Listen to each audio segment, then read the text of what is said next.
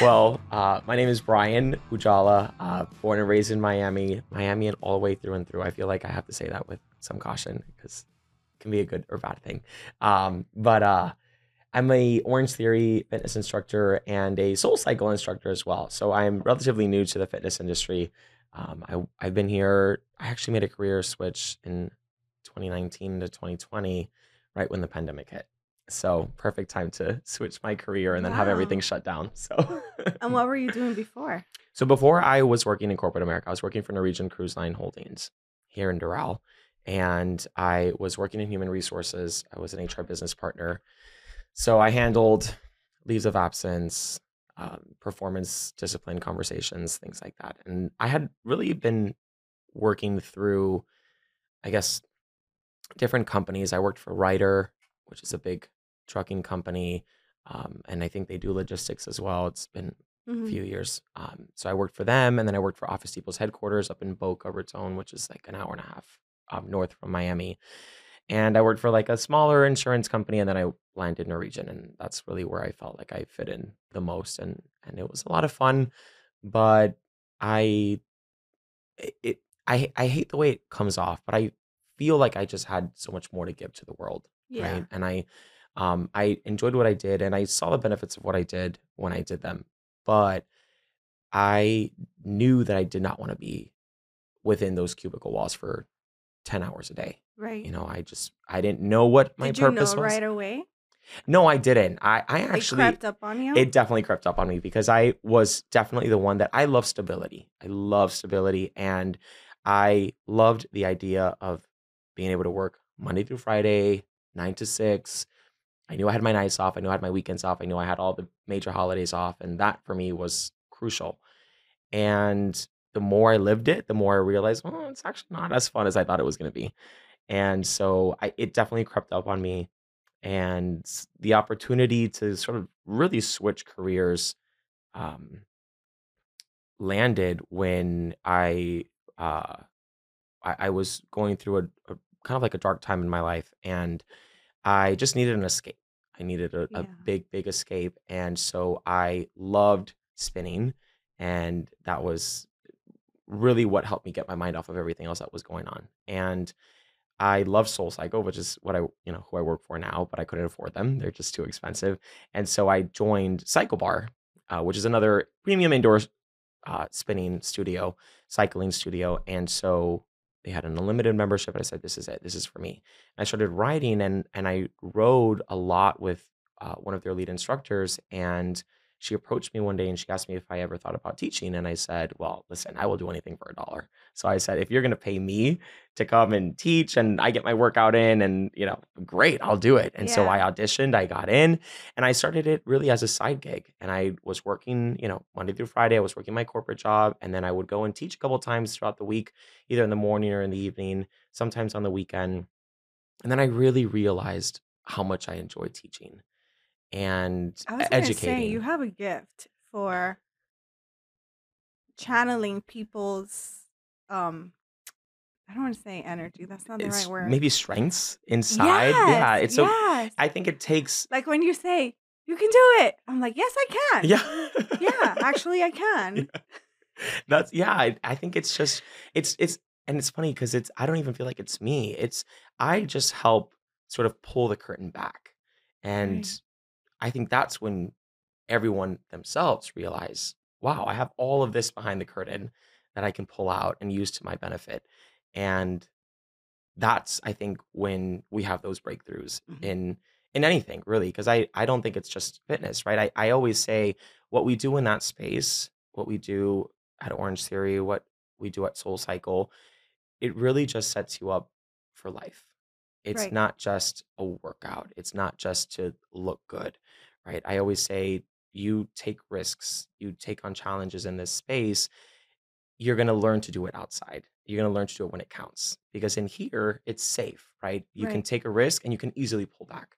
So when we're talking about weight, when we're talking about speed, when we're talking about wattage on the rower, um, you know, when we're talking spinning and runs out of the saddle and all of that stuff, it's very easy to take a risk and say, "Oh, I bit off too much and I Mhm. can't chew it. So now I can pull it right back."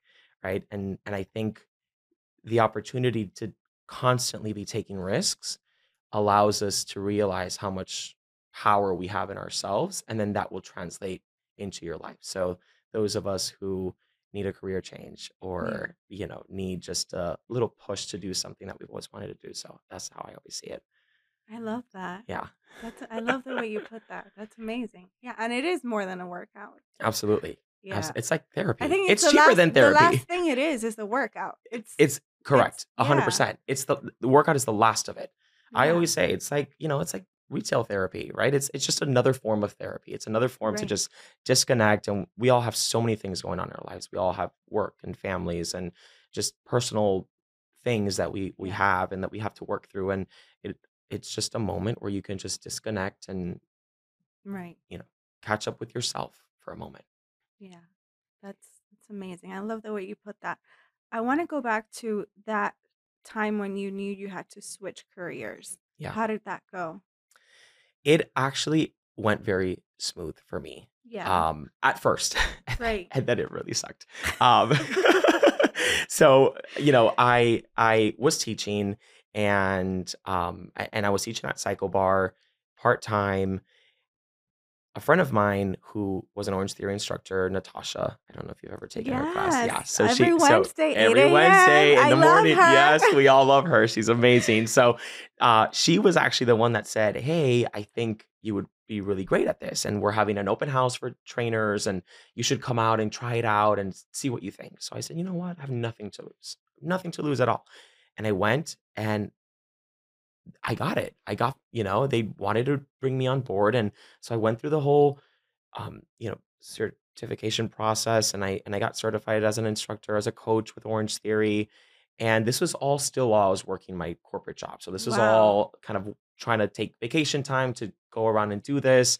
And then then at the same time, Soul Cycle had sent out communication that they were auditioning for instructors. And the way I'd always seen Soul Cycle was the very, very top of the fitness industry. Right. And I think they still are. I think that's that's very much who they are and what they are. And I thought to myself, there is absolutely no way that I'm going to get into this because I've only been teaching for like five months at the time. And so I went in with the mindset of I'm going to see what it is, I'm going to see what the structure is, and I'm just going to learn from it Right. and See what I'm I see what happens, and then that way, when they come back for auditions later on in the six months, a year, whenever that may be, Mhm. I'm ready for it, and I know exactly what they're looking for.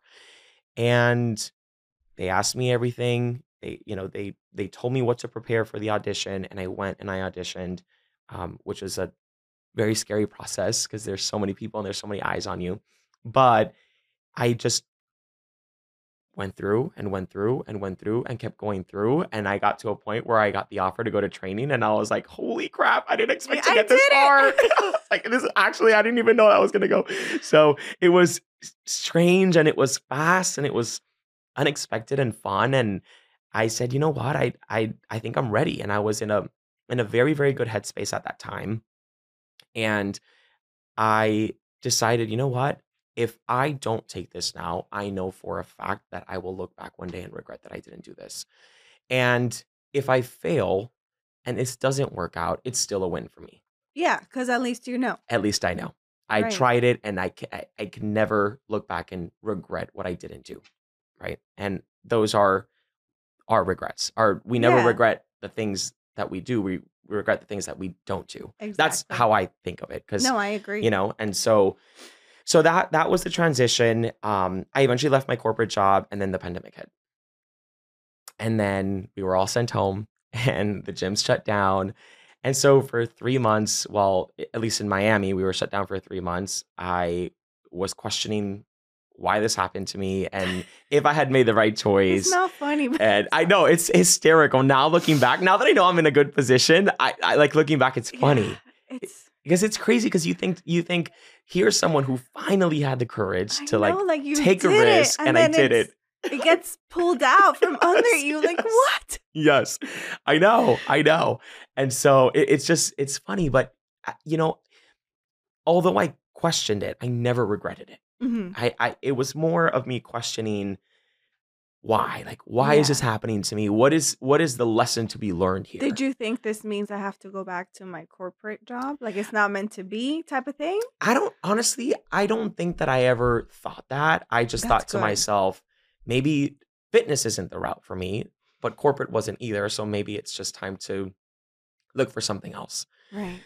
And ultimately, we opened up, we went back to it, we picked up kind of like where we last left off, and I just ran with it. And here we are. I mean, what is it? uh, Over a year, like a year and a half later, here we are, and and everything is going great. And honestly, things couldn't be better right now. So I'm Had you ever had like a teaching experience before? Before you did any of this? No, outside. Well, within human resources, we definitely did. I mean, we were in charge of training development. Right. So there were moments where, yes, I was Yeah. definitely training, just in a different capacity. I was doing new hire natural. orientation. Like I don't know. I, I no, you are. You're really good. You are. Well, I thank I thank you for that. I really do. And it really does mean a lot when people come up to me and tell me how much they enjoy my class and how, you know, they got something out of my class or they enjoyed the music or what I mean, as long as you leave my class with with something new or just, you know, you having enjoyed yourself, I Mhm. think I did my job. And it really means a lot. I Yeah. m- maybe not everyone's like this, but like I'm definitely one that needs validation. Like I Yeah. need you to tell me that like you had fun and you, you know, I understand. Yeah. Um so I don't know if I told you, but I was a teacher for yeah, like 11 yeah, years. Yeah, crazy. And you kind of you kind of know when you're having an effect, but you do need that like, hey, I I got something out Right, of this today, right, you know? right. It's It's y- worth it. You need it. Yeah. You you need that confirmation that Yeah. what you're doing is the right right. the right approach, A the right way. Uh, Yeah, Yeah. yeah, definitely. And and you're a natural, my friend. Like you're so thank good. You. Thank you. yeah I try. I try. I And try. teaching adults is is like It's a harder than kids. different ball game. Like some people are like the music is too loud. oh my gosh! I your outfit is too bright. Yes, I Like, know. Oh, the we've had temperature's we, off. we they're- we are like we coach are like some babies. I'm like, oh come on! And like you're going like so hard on the tread, but you're like complaining that the music's like a little too loud. I'm like, oh come on, just It's move just on. music. It's just yes, yes. fun. I know, I know. I, it's funny. Sometimes I have gotten that from time to time, and I'm like, well, there's earplugs in the corner. You can go grab some because I'm not turning the music down. Good for you. Good for you. you know. Oh well. Oh well. You lose one, but you gain ten. So yeah. whatever. No, and you know it. I, I feel like people like that though they're they're going through something, right. and you're you're not gonna fix it by turning Right. down the music. Correct. Yeah. They could just be yeah, projecting. Or Yeah, they're taking it's it out on something else. else. Yeah, Yeah. for sure. So you can't take it for yourself. Yeah. Because there's no point. I know. But yeah, it's Anyway. it's awesome. I'm yeah, I'm so happy. So a friend of mine said, You have to take this guy's class. And I was like, Okay, why not? Sure. Yeah. So I go take your weightlifting class, which Yes. I've never done before. I know, I And I was like, oh my God, I'm gonna die. What am I doing here? And you were like, We're gonna do this. And we did. And I was like, That's it. This is my man. This like is my teacher. I found my teacher. yeah, I love that lift class. Yeah. You know, it's different. We don't do cardio there. It's just all lifting Right. weight and and I it again, it just gives you the opportunity to just jump up in weight and Right. and trust in yourself and realize how strong you are. And that happens time and time again. I, you know, I'll go to someone who's lifting a set of 20 pound weights and I'm like, I know you can do more. We'll grab the 35. And they're like 15 pounds. Like, no way, no way. That's too big of a difference. And I say, no, it's not. Just try it. I said, just give me one. If you can only do one, it's only one. Yeah. We do one. I'm like, you can have it in you. Can you do another one? Yes. Two, three, Yeah. four, all the way up to 10. I'm like, you just did that with like 15 pounds more than what you had in each hand, right? So total 30 pounds more. And it's it's amazing the look on their face. They're like, wow, I didn't think I can do that. And That's I'm like, me. That's me. What? I did that? yeah, yeah, it's Yeah. insane. I love It's a lot of fun. It's a lot of fun. That's that's validation for me as well. Yeah. You know, that it that makes it really, really good. That's so cool. Yeah. Would you ever consider having your own studio? I don't know. It's funny because I've thought about that. I really have. And it's hard because I definitely preach things that I think I myself need to work on as well. And it Right. could definitely be like a projection. Like I, you know, there are certain things that I'm scared of that Mhm. Hopefully in my teaching and my coaching, maybe I can see you succeed in that. And I it then in that way it kind of gives me the power to kind of jump for things. Right. Right. And I think, I mean, we're all like this. We all fear failure. And I think Yeah. opening up your own studio, your own store, your own restaurant, when there's just so much competition in those, you know, in those markets, in those industries, my fear would be that I would fail, you know, because there, Yeah. be- especially in Miami, I mean, the fitness industry is huge here, and there are so many gyms, and there's so many amazing Mhm. owners and instructors and coaches, and so I I think that I would be comfortable enough to work alongside someone and not lead my own studio, Right. and and also I I think that there's still so much more for me to learn in Mhm. this industry for me to like figure out whether or not I really, really Yeah. want to open up my own studio. Um, you know, I love the coaches that we have because I always learn so much. And I try to jump into other people's classes because it really does teach me things. It teaches me how to how to deliver something differently Mhm. or how to explain something in a way where people really understand. We have a coach that we just onboarded who is getting his PhD in Oh, in wow. in exercise science, I think it is. I, I don't exactly know what it is. And he is such a wealth of knowledge. It's insane. And and I told I just like I just want to sit with you and like pick your brain because he can he can really get into the nitty gritty and really explain what something does for your body. And so I, I think I still need to continue building myself around those individuals so Mhm. I can soak up. Um, you know, I you have to teachers are students as well. Yes. And we're always learning. Yeah. And I think the moment that you think that you know it all, I think that's the beginning of the end for you. Mhm. I So agree. yeah. So Yeah. I don't know. More to come. Yeah. More to come on that. We'll Well, see. I'm excited to see what where the road leads for you Yeah. with Yeah. that. Me I too. yeah, I think it's gonna be super cool. What's it like having to motivate people on the daily? It's it's just as challenging as it is rewarding. Yeah. And for me, like I said, I I talk to people all the time. I really just I really do try to connect with everyone that comes to class and and those thank yous, those moments where they pull me aside and they tell me that I've made a difference. It really is amazing and it validates that I am where I need to be at least in this moment in my life. Um but it is very exhausting as well, you know? And and it's exhausting for two reasons.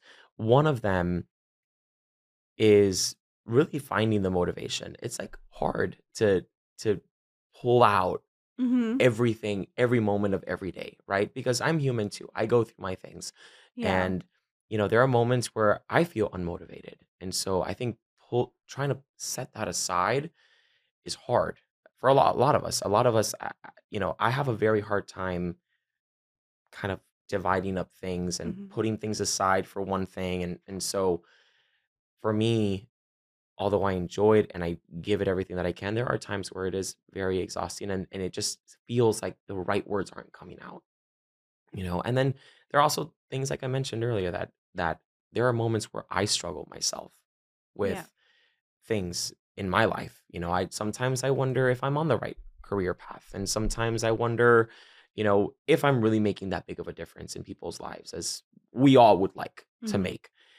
And there are moments where I give all this advice that I can, but I don't follow it myself because I myself struggle sometimes with, you know, just clarity on myself and my self-image and, you know, I deal with a lot of like body positivity and body shaming and there's, you know, it's it's it's a lot like in the fitness industry. I think that there's sort of this expectation that you need to look a certain way Mhm. and that's a lot of pressure, you know, it's a lot of pressure and it sort of forces you to really, really push yourself to the limit. And we break too. I hadn't thought about that. Um, yeah, I never thought that you guys felt pressure to look a certain way. Absolutely. We do. And it makes uh, yeah, it makes all the sense in the world Right. that you would now that you mention it. Right. Because at the end of the day, I mean, you know, I, I hate the fact that fitness is so aesthetically driven, Mhm. but the reality is is that's what it is, right? It, it Yeah. is heavily aesthetically driven. I'm not saying all the time, but it is heavily. And I think people may see a trainer or a coach or an instructor that looks a certain way and they're like, that's how I want to look and that's the person I'm going to follow, you Mhm. know? And so we all want to build our following and we all want to build this sort of sub community within the larger community of the of Yeah. the homes that we teach in, right? And so um, you know, it's hard. I, I do I personally I feel I feel pressured to look a certain way and to perform a certain way and I've been trying to kind of pull that back and just Mhm. sort of like remind myself that I am human as well. And I have my moments where I'm performing at my peak, and there are moments where I'm not going to perform at my best. And that's okay. Yeah. And and I realize that that is a struggle and a constant fight that I share with you. I share with the members all the time you know and so I, I think that's why i really push everyone so hard is because i know sometimes i need that push right? And i know what i'm capable of doing and sometimes i need that push myself. And so if i see someone doing something that i, I maybe i didn't even think that they could do that is like you know what? If they can do this i can do this as well. So. So what motivates you besides being in that space? Is there anything else that you do? um something i mean that motivates me i just really like to move you know? I really i think i'm young and I, you know, I know I want to have a family in the future, and I really, really want to be able to live on this earth as long as I can. Yeah. So for me, it really isn't aesthetically driven. You know, as much as I, as much as that is sort of like the forefront of it, I Mhm. try to remind myself that it's not. I have to push that back, and it really is about health. And this actually came up. It, it's funny. I was vegan for quite some time, Oh yeah. um, and I found it to be very easy to be vegan because nowadays you have so many alternatives, so many substitutes. And when I met with with who was now my nutritionist, she told me if you want to be vegan, it's very, very hard. It's not impossible, but it's very hard because the things that you are putting in your body, yes, technically they're vegan, but you have to look at the ingredients. hmm You have to look at what you're putting in. You're looking at the preservatives, the chemicals, the gums that you're putting Yeah. into your body that is it may get you to where you want to be now, but in the long run it's going to affect you negatively very very badly. And I that's when I realized I'm like, wow, I did not think to really dive deep into those kinds of things. And I know we all hear it. We all Right. everybody talks about looking at the nutritional facts and the ingredients and things like that. But I think until someone really looks at you in the face and say what you're putting in your body is harmful and you are not going to be able to live a long life if you continue to do this, that's when you kind of step back and you're like, wow. So I think, like I said, just being able to be there for my future kids and hmm being able to last and and travel and walk and have my health so that I can live my life exactly what I, you know, how I want and, and do Yeah. with the things that I want. That's really what motivates me the most. Yeah. It really does. It's when you think about it that way, it's so easy, right? To Right. like get yourself in the right headspace because Yeah. everybody wants a long life. Everyone does. But Yeah. we don't, and I don't want to generalize, but at least from the for the most part, we don't that's usually like somewhere in the back. Right. Right. It's 100%. never in the forefront of Right. of Right. your goals. Right. Right. The goals are always what? To lose Yeah, weight. I need to lose weight. I need to or lose weight. to, um, you know, get back to this size, Right. Exactly. I want to fit uh, into this pair of pants or like or I need abs for the summer or oh you god, know, I want me. my arms to be bigger. Yeah, look, look, I'm gonna I'm not gonna lie, like that's me as well sometimes. But again, I think it's just we have to constantly remind ourselves that it goes so much farther than that. yeah, and it's so interesting what you said that your nutritionist told you because, um, so for a while I thought about being vegan too, hmm and I got that same tidbit of information, and I was like, because you expect that fact to come from when you're eating badly, but you never associate being vegan with eating Eating badly. badly. Yes. Yeah, Yes. and and I was like, wait a Yeah. minute. Yeah. It's not healthy. Uh, I mean, it could be healthy, but it's not like just because you're vegan means everything is healthy, right. right? Because Yeah. sugar's sugar is vegan. Sugar doesn't come from a Exactly. product, you know? Yeah. And so, I mean, carbs, you can load up on carbs, right? You can have a lot of rice, a lot of potatoes, a lot of pasta. That's all vegan. Doesn't mean it's necessarily good for you. Exactly. So I think that's something to be very mindful if anyone wants to Right. try being vegan and just eliminate animal products altogether, you have to realize that it it is very hard actually. Yeah. And maybe like you did, talk to a Oh, professional can 100%. tell you 100%. I can't give any advice. you. 100%. And that's what I would always say. I always say, and two, like nutritionists are expensive, right? Right. Everyone has their craft. Everyone knows what they're worth. And it is what it is. It's the price you have to pay. But the way I see it is it's an investment. Mhm. You're right. You're you're going to someone who knows, who studied this in school, right? Who can tell you better than anyone else Yeah. can. If you're going to a personal trainer and they're telling you how to eat, they don't they weren't educated in food and you know they Right. these people went to school to be a nutritionist, a dietitian. They know the logistics of the body and how it works and Right. they can cater things to every single person because everyone is different. We all know that already. Yeah. So it's it's definitely I think an investment that you have to make and have have yet another person on your team Mhm. that's going to help you get to where you want to be. That's such good advice. Yeah. that makes so much sense. Um, so we mentioned briefly body positivity. Mhm. Can we dive into that for a Yeah, little let's bit? do it. Yeah, it's that's it's a big topic for sure. And we usually think that it affects women, but it's it's across the board. hundred percent, hundred percent. Yeah, it and it's funny because I a lot of people don't realize how how body positivity or body shaming shaming you know it affects men as well. Yeah. You know, and trust me, I mean, I I think just naturally as men, I think we have like that testosterone that we just got to be the biggest in the pack. You know, we've got to lead the pack. And so when here comes another alpha who's bigger and stronger than you, you're like, wait, wait, wait, what? you know, and and so you know when it comes, you know, when it comes to that, again, it, it's just learning to not compare yourself to others and not allowing other people to tell you how you should look like. And um, you know, this is this is very, very, very big Mm. in in the gay community. Mhm. You know, body shaming versus body positivity and just being comfortable in your own skin.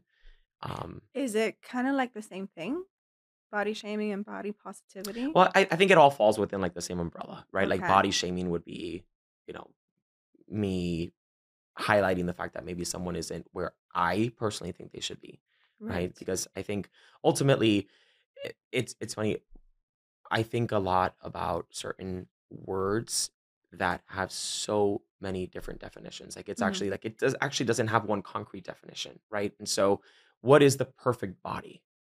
I mean, that's different for everyone. Everyone has different things that they like on themselves, that they like, that they're attracted to. Yeah. So, you know, it's it's it's just something so strange that I think attacking someone's looks, you know, body shaming is just it's very weird to me. I don't understand it, and I've always thought about.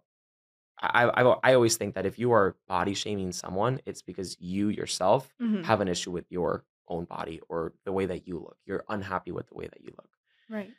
That's just how I see it. You know, I, I think hurt people hurt people Yes. right and so i so and and then at the same time you have body positivity right where you push for people to be happy in their own skin and not fall under what society defines the Mhm. perfect body to be Right. right because bodies are beautiful in every way right and so you know one may think that a size zero is appealing right Mhm. and it's a beautiful body absolutely but it's no it's it's not more beautiful than a size six or size eight or size 10 right that's how i see it Yeah. i don't know and for men same thing you know Right. there there are men who are very good looking men very attractive men who are very thin and very defined and there are men that are you know what we call like the dad bod and like hey that's like super attractive as well you know Yeah. so it's like listen like the way I, i'm like i'm open to everyone you know Yeah. i don't discriminate against any type of body um any any type of body type so i don't know i i, I it's it's it's weird it's such Mhm. a it's such a strange concept the Yeah. idea that like we've gotten to a point where we have to compare ourselves with other people i just feel like we have so many other things going on in our lives that when it comes down to body shaming or having to really explain the importance of body positivity i'm like i can't believe we've gotten to a point where we have to explain this to people Yeah. you know like really? I mean, like, I really have to talk through this with people that like you should be nice to everyone and you should promote everyone to be happy in the way that they look and comfortable in their own skin. I, I, you know, but that's the world we live in right now. So hopefully, hopefully we we can make improvements in that. Do you, uh, being in the fitness intr industry, have you noticed body positivity having a negative effect on people? I don't I don't think not me per se, Mhm. and I think it's only because I'm just very new to the fitness industry. I haven't I haven't been in here a long time, Right. and and I also have not been able to make like really deep connections with people. Uh, Certain people, yes, right? But the majority, you know, the relationships that we have are like very surface level, right? Yeah, Hey, how are you? Great to see you back, you know, things like that. But, you know, I don't know people deep to know, Yeah.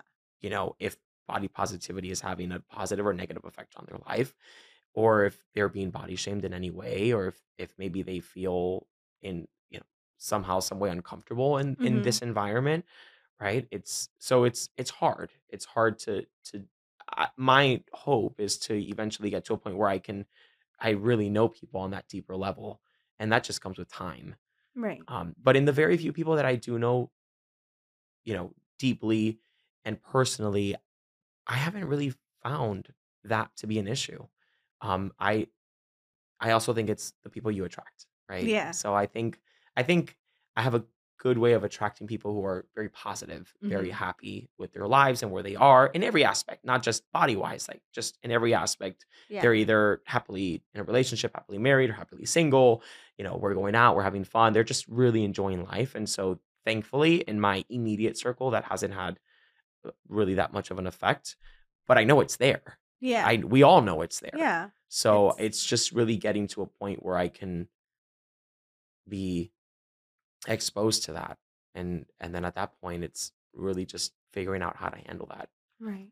So That's good good to hear yeah. because, um, I mean, obviously, I'm not in the fitness industry, so I wouldn't be exposed, but, you know, like, sometimes you see in like, on the news or, Right. Right. um, social media. Social media is how, huge. uh, you know, certain people who may it could be claimed that they should lead a healthier path, don't because they love themselves the way they are and things like that. So that's why I Yeah. asked you that question if Yeah. because that's on social media. So I'm wondering in real life, does that really happen? You mean you mean people who say that let's just say someone who may be overweight Right. is not healthy, but with the whole bos- body positivity. yeah, like it's it's right. okay or or Right. Whatever the word is um because you know they love themselves which i think it, you should always love yourself Right. wha- whatever state you're at Right. just because it's the healthy thing to do Correct. but at the same time should that stop you from striving my voice from striving to be healthier Right.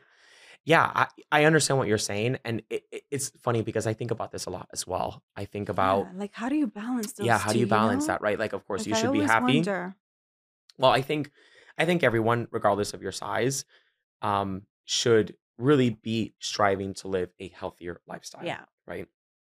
And that just comes with eating healthier, natural products, moving your body, right? Doesn't mean that you have to be going very, very hard on a one hour workout, going to Orange Theory, going to Soul Cycle, going to CrossFit, whatever. yeah Like, even if it's that's just moving your body, taking a walk around your neighborhood for an hour a day, right? Enjoying the outside, going to the beach, getting sun, right? Like breathing in the fresh air, right? Just moving your body. I think that's really important. Um, I I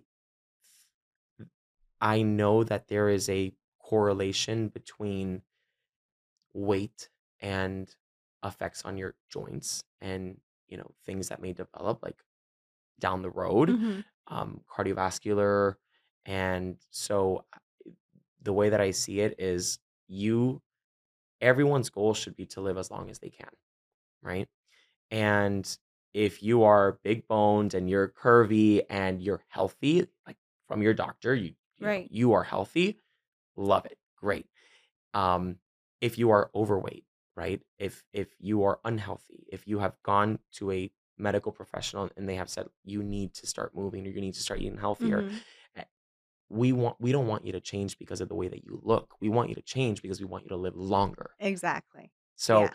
That's where I think we need to make sure that that, That should messaging be is the delivered. defining factor. Correct. Yeah. It- yes. Yes. And I and I think I think maybe that isn't delivered in that way. hmm A lot of times I think, you know, the delivery part of things is Yes. very, very important. And I think Yeah. certain people really just don't know how to deliver a message, right? And it's it's not just saying, listen, you don't look a certain way, you've got to lose weight. You know, Right. no, it's it's because we want you to live longer. And so, you know, like I said, as long as whatever, however you look, as long as you're healthy, hey, Yeah. that's great for you. I'm super happy. That's what I want. You know, I want everyone to like feel comfortable in their skin because it really is like, and I've gone through my moments too, right? I've gone through moments where I was uncomfortable in my skin. I did not Mhm. like the way I looked and I and I was unmotivated. And then there were moments that I felt great and I thought I was on top of the world and I was so confident in myself and the way I looked and it it really does filter into other avenues in your life that you would never think it would. But I I know how important it is to feel comfortable in your own skin. And so that's the feeling that I think everyone, and I think once you get there, you realize how important that is. For sure. Yeah. Yeah, because you're you're with yourself all day. Yes. You know, Yes. you want yes. to make sure that, That you're happy that with you're you yourself. yeah, you Yeah. like yourself. And it's so funny too because that goes like so far beyond body image, Yeah. right? Like it's it's so funny. Take travel by yourself, right? Like Mhm. learn to be with yourself and learn to connect to other things outside of another person and technology, right? Like learn to That's such connect to your one. space. Yeah. And I I remember when I moved out on my own for the very first time and I was single for 2 years. I did not have anyone in my life. I lived on my own. It was very uncomfortable, very uncomfortable for me because I was always Mhm. so surrounded with people and with family. And I, I mean, I didn't go away to college because I didn't want to be away from my family. So that's, you know, that goes like to the extent, shows you the extent of of how attached I was to family. Um, and so for me, it was definitely a learning process on how to be okay with being alone and being with yourself and and Right. learning to love yourself. Because there's a difference between being alone and being lonely. Correct. It's a huge Correct. difference. And and And it's it's okay to be alone. You don't have to be lonely, right. You can be alone and not be lonely. but you need to be alone. Yes, you need to and I think Yeah. I think that's so important for everyone. Yeah. I think that's so important for everyone to feel like they're strong enough to be by themselves.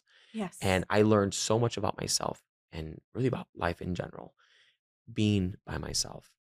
And it was funny because I got to a point where I looked forward to my Friday nights because I can go home. I don't have to talk to don't to anyone. yes. I don't want to talk to anyone. I'm Yeah. putting my phone. I would text my mom, my dad. I would just say, I am home. I am safe. I'm locking the door and I am not answering my phone. Bye. So do not text me. Do not call me. But I'm letting Yeah. you know so you don't worry. Yeah. And I would just turn on my television and I would cook myself a meal and I would just sit on my sofa so unbelievably happy. And and just thought to myself, this is the life. I mean, this is what real The happiness is. things. The little things, for yeah, sure. absolutely. I'm like, I'm such a reality TV junkie. So it's like you turn on the TV and I am What's there. your favorite? Oh, Housewives, 100%. Which one? Oh my gosh, it's hard to pick. It's so hard to oh pick. I I have fallen. The only season that I have not watched, or the only franchise I haven't watched is Dallas. I haven't either. I haven't. Wa- I have watched every that and what is it? Salt Lake? Is oh, that- Salt Lake City. Okay, so I haven't seen that. So Salt Lake City, I wasn't the biggest fan of the first season. I thought they were almost like trying too hard. It almost seemed Mhm. very fake and very staged. I mean, we all know it's like staged to a point. But yeah, but but it just seemed like overly staged at that. And I was like not catching on. But then the whole situation with Jen Shah and the arrest and I saw a documentary yesterday. yes, yes, yes. And I was like, oh, I popped up on my oh! Hulu. And you were like, I'm watching I'm it. like, what is that? Yes, So yes. I turn it on, and then my husband comes in the bedroom. He's like, What are are you you watching? "What is that?" I go, "Someone got in trouble. I gotta find out what." yeah, yeah. Be quiet. I'm really trying to focus on what Leave they're me saying. alone. Yeah, yeah, yeah. And so when that came out, I was like, oh, now I have to go back. So I went back and watched season one. Season two is now Okay. playing. There, like it's going on right so I'm now. gonna have to watch it because I haven't. it. I recommend it. I recommend it. It's really good. It's and really my, good. I don't know if I would pick like a favorite. I, it's hard. It's like one of those things where I'm like, do I really want to know people that I like Yeah. this stuff? yeah, but I know. I don't care. It's it's like A lot of people judge me for it, and I'm like, I don't care. well, I, I, I enjoy it. Yeah, I shouldn't care either. Yeah, like really you're don't. not sitting at home with me watching TV. What do you care what I watch? yeah i just whatever uh but yeah sometimes it's just like oh my god like these grown-ass women that are just tearing themselves to pieces and i'm But here for it Bravo I'm can come. To, Bravo can come to me and send a contract like we want to film you, and we're not gonna pay you anything. I'm like, where do I sign? Where do I sign? it is Because so I am fine. I know so the beverly hills ones i'm like that's insane. i can't stop watching I know it there's was. so many things. It was happening such a good season. people are going to jail I Like, know. I know. not that that's that's Not not, that that's a good thing. Well, you know what? It, it is. I mean, it is good if you were doing illegal things and Right, right. ripping I'm people off. saying, I'm glad you're going to jail. right yes but yes, but thank I you mean, oh, for for helping me out with that but I mean, ultimately, if you're innocent, of course, you, we we don't want you to go to jail. yeah i But right we're still we're Um, still figuring out whether you're, we're, we're gonna see what happens Yeah. but it was it's like a train wreck and you just gotta you just gotta see it know, i, I gotta know. know. where it's going I know, I know. It's like you can't take your eyes off. i know It's good. I don't know and, what it is. It's got a pull on you, but and then the new jersey ones i liked for a while but then i just feel like it's the same thing over yeah, and over yeah. and It over seems it seems like it's a little repetitive. so i'm like I, Yeah. I need a break Although I've met Teresa Giudice you did many times. Yes, yes. She- how was that it- she's uh, she's actually so sweet in person. oh, I love you would to and know that you know it's so funny. I always think to myself, celebrities, right? You we all have our favorite celebrities, whether they're Mhm. reality or whether they're you know show TV Right. shows or Yeah, film, whatever it may that be. That one person that yeah, that you like, just idolize and you admire, and you're like, oh my gosh, I wish like oh what I would do to meet them in person, right? And then you meet them in person, and they're horrific. It just changes the way you look on every, and it's just it's so sad, right? yeah. And so my fear always going into meeting a housewife is that they're completely different than what I thought they were going to be. And she is one of those that she will stop and talk to you. That's like, so nice. And yeah, I she meet is her now. she is so sweet. She will take a photo with you without issues. She will That's so sign a book, a poster, whatever it may be. I mean, she was seriously so nice. And it's funny because I I had two friends of mine that went to an event that she was at, and I happened to be traveling that weekend. And I was so upset. So they went to the event. She was kind of, you know, making her yeah. rounds. And my friends were like, listen, we have a friend that's a huge fan. Like, do you mind if we FaceTime him? And she was like, absolutely. So she FaceTimed me and she was like, you know, like saying hi to me and like all, you know, I was like, that's just so sweet of you to like it it's such a small gesture that goes such a long way for someone that's like I feel like I'm a part of her family because I've watched everything that's happened over the last like what 10 years. and So she's really been through it. yeah, she has been through like, a lot. She's a one lot. tough lady. Yeah, Like, yeah. I, I mean, she she is she, is yeah, the real deal. She's impressive. Yeah, yeah. I've met a couple of them as well. Um, Teresa, I met uh, Luann from New York. Okay. Yeah. so she's very sweet. She's very very sweet as well. She's beautiful in person. I'm Um, sure. I've met Ramona looks- from New York. She is horrific. Oh, Ramona Singer. is it true that her eyes go kind of like crazy? I don't know. I, honestly, I don't know what it is. She is the rudest person in the world. Yeah, yeah. okay, I don't want to meet So her. so anyone who is like wanting to meet her, don't. I I am gonna bring your I'm yourself. gonna I'm gonna bring you back down from the clouds and say she is extremely rude. She will not take a photo with you. She will not do anything with you. She just shoos you off like you're nothing. Oh, yes. No. I mean, but we know this, right? Because everyone says it. Even even other housewives have said how like from other cities, from other franchises, That she's so have said that rude? she's so rude. That's So it's like. I should have known going into it, right? But it was like I was like at a like a VIP event where like she was supposed to go and she was supposed to like like that's her mingle job. and like yeah, it's like you're getting paid Yeah. for this, Yeah. you know. And she was so rude. I'm like, Can I'm you not- imagine having a job you. where you get to like hang out with people Yeah. and have a good time? and have a good time, and you don't even want to do that, heaven. and you don't even want to do that. I would be like, I'm going to work every Yeah, single yeah, day. Yeah, Like, let's yeah. go. it's insane. And It's she insane. She wouldn't even do that. Yeah. Mm, that's a shame. It it is. It but you know what? My expectation wasn't high for her, so I didn't Right. fall yeah. too too far. So I mean, whatever. We move That's on. so But I met NeNe Leakes as well. I saw her on Broadway. NeNe Leakes. Nice. Yeah, from Atlanta. She's amazing as well. I I've met like quite a few, and they're all really really nice people. Like That's so really, cool. Have really you ever nice. met any of the Miami ladies? Yes. So I met Alexia Uh-huh. She was okay. Like she wasn't she wasn't rude or anything. She, She, was just hit very my car once. really. And I only know it was her because of like the hair. Yeah, yeah, yeah, I'm yeah, yeah. The Cuban Barbie is what she calls her Yeah. self. Yeah, yeah, you know, like I said, she was like she wasn't super talkative, but she wasn't, you know, she was super nice. She's like, "Hi, how are you?" You know, she took a photo. Right. Great, like you know, whatever. I mean, you're at an event.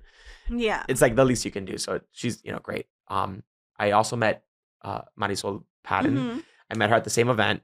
Um, I want to go to these events. yeah, well, we'll go together for sure. I Well, wanna- it was actually so it's yeah. funny. I We can met them. Meet them together. I met them um, when I went to Luann's cabaret show because she brought it to Oh, Miami. She brought it to the Miami Beach, so that all the Miami girls went.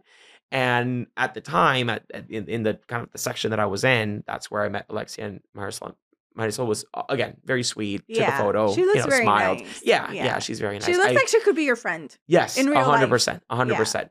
Outside of that, I have not met. I have not met anyone else from Miami, but I'm looking forward to the new season, which I think drops tomorrow. I think so. Yeah. I think so, I'm, yeah. I'm excited because it's been so many years. I'm like, I want to know It's what's been going on. What have right? you guys been I- doing? Yeah, yeah, and you know, like Larsa's coming back from like season one, which I'm like not happy, Oh but like I love that Adriana. Have you seen the preview? I saw. You know, I caught like a glimpse of it. I haven't seen the whole thing. Okay, well you have to watch it because Adriana talked like she's like you're trying to be the new Kim Kardashian and you're not. That's the part I saw. and I was like, oh my gosh, I love her she so much her more like a for it. washed out Yeah, Kardashian. or something like yes. I was like, what is happening? That's funny. Yeah. yeah, I, Yeah. Oh my goodness. I know. It's so interesting. Yeah. Right? Like the lives they lead and how they just put it all out there. I I, don't know. know if I could do that. I don't know. I feel like I could. You I feel like I could. Yeah. Yeah? Yeah. I have nothing to hide. No, I'm very- neither do no, I. No, no, and I'm, I'm not just- saying that. I'm not saying No, that. no, it's just like right. for like for me, it's just like I don't mind putting myself out there. A lot that that's not everyone's lifestyle. You know, like Yeah. everyone's lifestyle is not so like. Would you say you're extroverted? I would think so. I think other people would say that too. Yeah. Yeah, I used to be very introverted in high school, and I think I like blossomed in college, and now I'm like That's interesting because they say that you people don't really like, like change. all that much. Yeah. Yeah, you know, I used to be very to myself. I'm definitely introverted. But Really? people would never believe I was gonna say I don't believe Yeah. that. Yeah, people I don't believe that at all. it. I'm just like a people person. yeah, But like I need I need to be alone. Like Yeah, I need my yeah. own my own time. Yeah. Like, like I love people, but then I I gotta go and like yeah, hang out with myself. I, yeah. I get that. I. I like me most of all. Yeah. no, that sounds bad. Just- No, no, like, no. like from Salt, so, so- no, from Salt Lake City. There's like one housewife that has like a, her tagline, and her tagline's like, "You don't have to love me. I love myself for the both of us." I was like, I "Oh, it. I'm so taking that." I love it. So we could definitely have our own like we could be added to the cast, Bravo, I'm up for it. or we another network. Who cares? It doesn't matter. I'll That'd go on be E. fun. I'll go on Yeah, that TLC. TLC has 90 Day Fiance. That's like a huge thing. So I don't mind any network. I'm okay. Yeah, Any network, I'll take it. right. That would be fun. I can't imagine. Can you imagine? Oh my yeah, god. Yeah. Um, how did we go down? there? I know this I is like such it. a such a rabbit hole. I'm looking at I my notes like I don't. And I'm like, this is nothing. This is, not, and we spent all of our time on this. what? Just talking about housewives, which is really where I excel. You think I'm a good fitness instructor? No, girl. I am a good reality TV person. I know I everything about everything. I love it. So, anyway, but uh, we can put I this like to, we can push guessed. this towards the end of the, of the episode. We'll edit this- Yeah. This one goes to the end so that we can talk about like the real stuff in the Yeah. beginning because people are gonna be like, okay, I did not sign up for this. yes. Oh my god. But you know, I never thought we would have had that in common. That's so yeah, funny. yeah. That's I'm so- I am huge. Is your is your um partner into it too? he was never into it until I got him into it. So I got him into it. So you succeeded. I succeeded. Because my husband, every time he sees me watching, he's like he backs away slowly. yeah, like yeah. He's like, I'm not getting wrapped up in that. I don't want No. any part of it. Like go enjoy. I'll be over yep, here. Yep. yep. No, I got him into it, and I'm so happy because now we watch it together, and now we look forward to it. And like, for example, OC just started up last week. I saw the first episode. So yeah, and the second one airs tonight. Okay. So I'm we're gonna like, watch it tonight. We're gonna text each other tonight. Wait to What happens? two, What happens? How she I- goes, everybody get out of my house. Yes, I know. I love it. And she's like, "We're done. We're filming. We're done filming." Oh my gosh, I and can't there's wait something for it. about her voice. Like when she speaks, Oh, it yeah, sounds it's like, so I'm authoritarian. I am like I would be scared. yeah, like reminds me of my mom. Yes. Yeah, yeah, yeah. yes.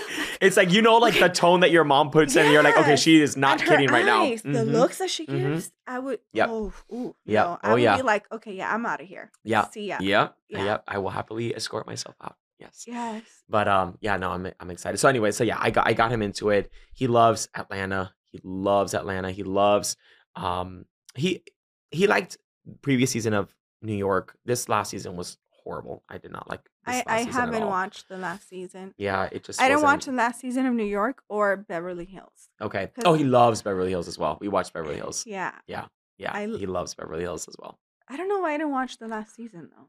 What what I From New York? happened. No, from Beverly Hills. I Oh. don't know what happened. I don't know. Sometimes like it It's started done, so you can watch it from beginning to end. Yeah, I gotta catch up. It's really good this season, I will say. okay, I would recommend Okay, it then 100%. I will- I will go and especially if like if you've kept up, if you're if you normally watch because I think Hills, the one go for it. before that was that the one with Denise Denise Richards. Yes, right? yes, it that got one very was a little like oh, It got like, very I nasty. can't believe like again, and it, it felt like the same thing over and over. yeah, yeah, yeah. So I was And a they little just kept like exhausted. harping about like this like sexual relationship between like these two. It's like, what do you care? Why do you care? And that's like It's like mind your own like business. yes, mind your own business. Like why? Okay, so what? They had may or may not had sexual relations. If they did, if they didn't, what do you care? How does that affect you? I know. It's I know. insane. It's It, insane. it got people think that they people think that everything is everyone's business, and it's not. Yeah. Yeah. So, It's anyway, true. Anyway, It's true. Okay, well, talking about sexuality. Let's jump into it. let's jump right let's in. jump right into it. Um, so in regards to sexuality, we've seen through celebrities. So Mhm. sh- let's take Shawn Mendes, Yeah. which you so eloquently talked about Yeah. on your on your live, um, as an example, because of the memes that claim that he's gay, even though he's explicitly said that he isn't. right, But right. there's this pressure for him to say it. right. I I just yeah, that's just one of the things, and it's funny because actually a friend of mine who thinks the same that I as I do sent me a video of Wendy Williams like on her show continuously like pushing that I had to stop watching her. She's horrible. She's like one person I I can't stand her at all. She's like yeah. she's stupid honestly i think she's just a stupid individual but that's besides the point but anyway it just yeah so with with the whole situation with Shawn Mendes and Camila Cabello I mean we've all heard rumors about the two of them you know that that sh- they're just sort of in a relationship because you know in the music industry he would have been found more attractive or would have had like a I guess a more of a more of a following if he's straight, right? And so he has like all this attention from all the girls, and they're just you know, I I don't know. It would it, I guess the rumors were that they had this agenda and it was on Mhm. purpose, and they were not really in a relationship. Um, and now that they broke up, now everyone is rushing and saying, "Oh, this is it. This is it. This is he is coming out," right? And it really upsets me because I just and like you said, you know, he's already stated that he is not gay. Mhm. He is not gay. And he has even said in a lot of these interviews that he's had that he's struggled with people trying to label him as one thing or another for his entire life. And he's even noticed that he has changed the way that he has spoken. He's tried to change the pitch of his voice. Oh, And for an artist, a singer, That's- to do that is yeah, hard. that's his talent. That's his talent. Yeah. And and he's talented and he has such a beautiful craft. Yes.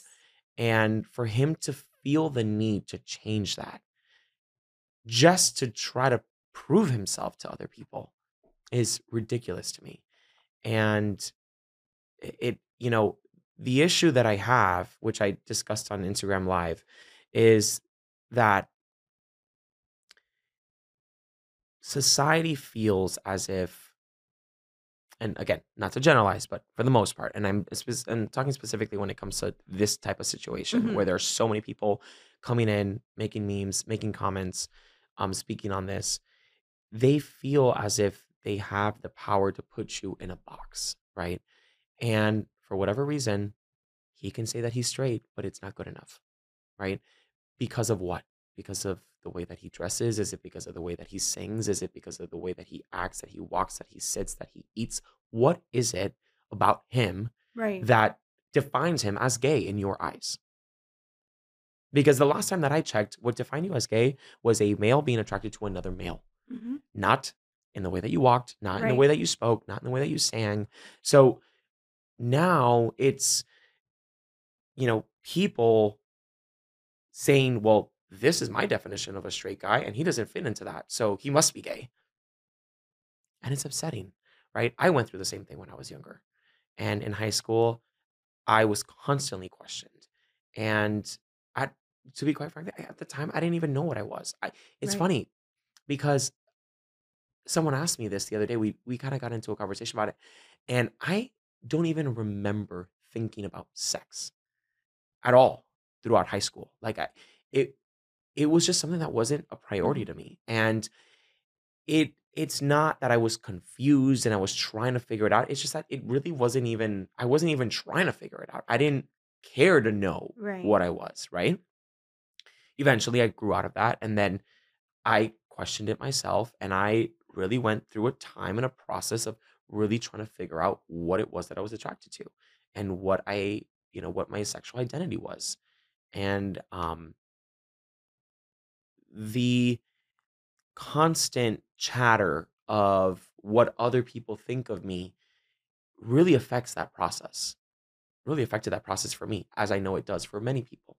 It affects the process. And there is just such a lack of respect for the LGBTQ community when they go through this process. It's almost like a time where like they need a little bit of privacy and Mhm. we need to stop pushing the agendas and stop talking about it and let them discover themselves Right. for who they are. It's I mean, as you can imagine, it's a very confusing time to not know and and and to I mean, learning about sex is complicated in itself. Yeah, I mean, it's It traumatizing, yeah, right? it's Like, traumatizing, first time you find absolutely. out that your parents had sex so Right. It's like, uh, what? You know? Yeah, and then you start to learn about it yourself, and, like, there are things that you don't understand, and then on top of that, now you're trying to figure out whether you're attracted to male or female or or non-binary or, you know, it there's so many other things that, like so, yeah, this whole thing about sexuality is I I don't I don't understand why it's such a hot topic for people who are not even in it. It's, such a hot topic for people who want other people to define themselves. Yeah. Why? Why is it again, why is it of importance to you who I am attracted to? Right. And why do you need to why do you need me to give you a clear and definitive answer as to what I am? Yeah. It's strange to me. It just I yeah, I agree with that because it's such a personal thing, Yes. right? And Yes. what gives you the right to infringe is someone's privacy like that, Absolutely. you know? Absolutely. Yeah. And and the way that they lead their romantic life, I I don't understand. I I really don't. Right. Well, neither do I. And that's sort of like I would love to know. I would Yeah. love to know why people feel the the need and the right to do that because I still don't understand why.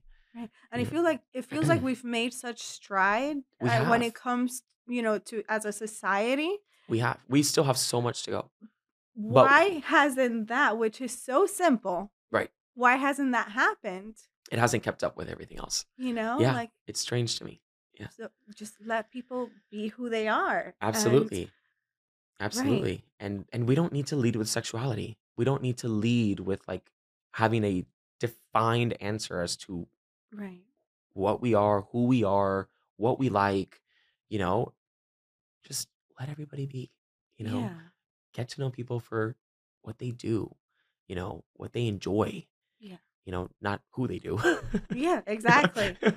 It's I it's so interesting that you brought up, you know, identity because I've, mm, you know, in my immediate circle, I the people I'm around don't go, "Hey, my name is so and so and I'm I'm gay or I'm this or I'm that." It's just this is who I am and Right. Right. it's it's a part of who they are. It's not all of who they are. Right. Exactly. But when you look at social media or, you know, TV shows or movies, it's I'm this person and this is like it, this is all that we should care about. It feels Right. like. Right. Yeah, it it seems as if and I've and I've I've gotten a little bit of this as well where I feel like people nowadays I think they lead with their sexuality a lot more. And I and I don't get it either because I agree. I mean, I Yeah. I don't introduce myself as, "Hey, I'm Brian, I'm gay." Right. What what does that have to do with There anything? I Like, know. no, I'm Brian, I'm a fitness instructor, that's what I do for a living. Yeah. I have a fiance, I have, you know, I live in Miami. Like Right. those are just There's natural so many things. things There's so that many other make up who you are. Absolutely. Yeah. Absolutely. And um, you know, I I don't know. I I I I don't understand why people feel the need to lead with their sexual identity. And I think I think that may come from the pressure that everybody puts on Hmm. people to come out and to define what it is. And like, we need an answer. Like, we need to know, right? Going back to Shawn Mendes, like, you need to come out already. It's like, he's not gay. Like, what do you want him to say? He's not gay. Like, Yeah. why are you, tr- what is it that you want him to say? You want him to say that he's something he's not, Mhm. you know? And you know what? Even if he is gay, even if he was, he wasn't ready to come out. He doesn't want to share it. He doesn't want to share it with you. And he doesn't have to. He exactly. He doesn't why, have to. Why does he have to? Right. A hundred Yeah. percent. Why does he have to share that with you? And you know, if that if that happens, right? If that happens where he does come out, again, I'm not saying he is, right? I believe him when he says he's straight. But let's just say if he were to come out, everyone's gonna be like, Well, I knew it, and I don't know why he didn't come out earlier. It's he wasn't ready. It's that simple. He Yeah. wasn't ready. Yeah. Do you think that idea or that outlook is detrimental to people or to the community? In what sense? Like what outlook? Um like the the leading with your sexuality or or having to label yourself I think I think it is. I think it is. I think it is detrimental. I think it is Yeah. because it again it puts such an emphasis on who you are attracted to when I think it really shouldn't be of importance.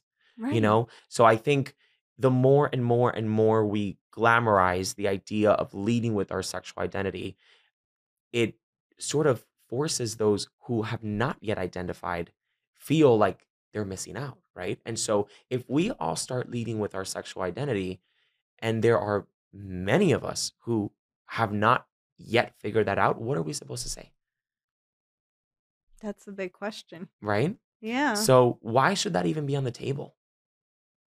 I, right. you know, I'm, it's, I don't know. I just find it to be something that is, should be kind of left untouched, right? And it's not, and it doesn't come, it's not like a, coming from a place of like being ashamed or I'm very open. I mean, if Mm-hmm. you ask me specifically, hey, like, are you, you know, are, are you gay? Like, yeah. let's say, like, yeah, I am. yeah. Why you would ask me that, I have no idea you know, whatever. But I mean, I think it's more appropriate to say like, oh, so like, are you married? Are you you have Mhm. a you know, are you in a relationship? And that'll naturally come out, right? right. But I mean, I would ask that of anyone. I mean, I yeah. You know, it. I wouldn't ask that like, I, I I don't know. I just I wouldn't ask that of you. I'm like, hey Jenny, are you are you straight? Are you gay? Like, I, Yeah. I just wouldn't lead with that. Like, Right. you know, I've never asked anyone that question either. right. And I'm nosy, but I've never asked. well, because you know what to be nosy about, right? There are certain things to be nosy about, and then there's certain things that are just it's just a boundary that you know that you can't Right. cross. And obviously, like you've mastered that skill. Many people have not mastered that skill. I just feel like, and again, I'm you know straight woman, Right. so I don't know like how much of a valid opinion I can have, but I just feel like your sexuality is again not from a place of shame, but it's something that it's you should hold so dear to you. Right. You know what I mean? right. Like it's, well, there's not. I mean, a- you can't speak from that because you do have a sexual identity. well, yeah. so I you do. you can speak from that from experience, and that's like one thing that I think a lot of people don't realize. It's like sexual identity doesn't refer to LGBTQ. It refers to everyone. Everyone has a sexual That's identity, true. so everyone can talk to this, right? Yeah. You're right. yeah. You're right. Yeah. So everyone has their experience and everyone has like their, you know, Right. their style on how they want to introduce themselves and what they want to disclose and what they don't want to disclose. You know, it's no different than I know plenty of, of straight men and women who don't talk about their personal lives at work. Let's just Mhm. say, for example, right? Because it's just not the place to do it. Like, yes, I'm married to, a, you know, my wife, my husband, whatever it may be, but like, you don't hear about it because Yeah. it's private. Because some people choose to keep that part private. It's not that they're hiding it; they have nothing to hide. yeah. It's just that's just not something that's on the table, Yeah. and we have to respect that. Exactly. Yeah. Yeah. But I guess, you know, what you said about shame or, or feel like you're hiding it, it does make sense. Right. And I, I could see why people would take it that way. Right. But at the same time, you know, it's it I don't know. To me it's just such it's it's a part of who I am. It's not everything that I am. So it shouldn't be up Right. for discussion. You know what I Right, mean? Like right. it's not like, hey, let's talk about the weather Right. and what you did last night. Right. Like Exactly. what? No. No. that's none of your business. Exactly. Yeah. Yeah, Absolutely. It's um it, it's definitely um interesting and a shame that even though we've made such strides, that part still Yeah. it's still coming up. It is, and it, you know, it's it's crazy because although yes, we have made I mean, such strides. We've come so far from where we were. We have so much work to do still. There are still there is still so much homophobia in the world. It's Yeah. unreal. Um, you know, Peter is a singer in Puerto Rico, and uh, one of the news outlets published an article on our engagement in Puerto Rico, and it was seen everywhere. and his family saw it, all of his friends, everybody was sending us the article. And that's how we found out about it. And if you go to the webpage of this news article, you will see all of the comments that are just ripping us apart. No. Yes. And it's, I mean, the things that they are saying are horrific. I'm so And sorry to it, no, it, and it's, yeah, it's not, it's, it's not anything you know, it, it doesn't honestly, it doesn't faze me, honestly, Mhm. because I quite frankly don't care. Like, I don't Yeah. care what you think of me, right? Those people, I don't even know them. So the way I say it, like, you are insignificant to me. I don't care what you think about me. I'm living my life. I am so happy in my life. And, but, but it goes to show that homophobia is still very real in this world and it's still not accepted in many many many places and it's it's funny because i actually and i know that i am blessed and i am lucky but i have not i have not felt the effects of homophobia directly all that much in my life and i actually just recently experienced that when we were looking for a home our lease was coming up In Miami? yes in miami and I reached out to a you know, some a house that was put up for rent. We fell in love with it. We loved the neighborhood. I reached out to the individual, uh, you know, the owner of the house. We had this super long conversation. He had just posted it and he was telling me everything about the house and how he lived there and he recently got married and so he was putting his house for rent, like sort of his Mhm. bachelor pad and things like Mhm. that. Great conversation, right? We connected on the fitness level and I told him I was a fitness trainer and all of this stuff. And we had we had scheduled a time to meet, a day and a time to meet so we can go see the house. We disconnected. Everything went great. The next day, I confirmed with him. I said, Hey, I want to make sure that we're still on for whatever it was, 2 p.m. today or whatever. And he said, Yes, absolutely. Um, and he goes, I forgot to ask you, are you are you coming alone or are you coming with individuals? And I said, No, I'm actually coming with my boyfriend and I would like to bring our dog. And he didn't respond. And my palms are sweating know, for you. I know. He didn't respond. And so I went to work. I left work and it was right around the time where we were supposed to see the house. And I texted him again and I said, um, I said, Hey, just want to confirm. I never got a confirmation from you. Like, are we still meeting? He goes, No, sorry. Uh, the house is no longer available. And I said, Okay, well, it wasn't meant to be. Yeah. I know, was gonna say, you know, I'm I'm sorry to hear that, but if it's under those circumstances, you don't want to be around people oh, like that. Like he absolutely can not. keep his It was, it was upsetting, but such a blessing. Yeah. I don't, I don't, you're right. I don't need to deal with that. Absolutely No. not. No. And it, everything works out the way it needs Yeah. to. Everything works out. And that's like one of my biggest beliefs is that everyone is where they need to be at that moment, whether Mhm. it makes sense or not. Yeah. You are where you need to be at that moment. I always say that you'll understand later. Yes. Not Yes. now, Not now. You but never understand it in the moment. you will understand. Absolutely. You will look back one day and you will realize, I know exactly why that had to happen to me. Yeah. 100%. And so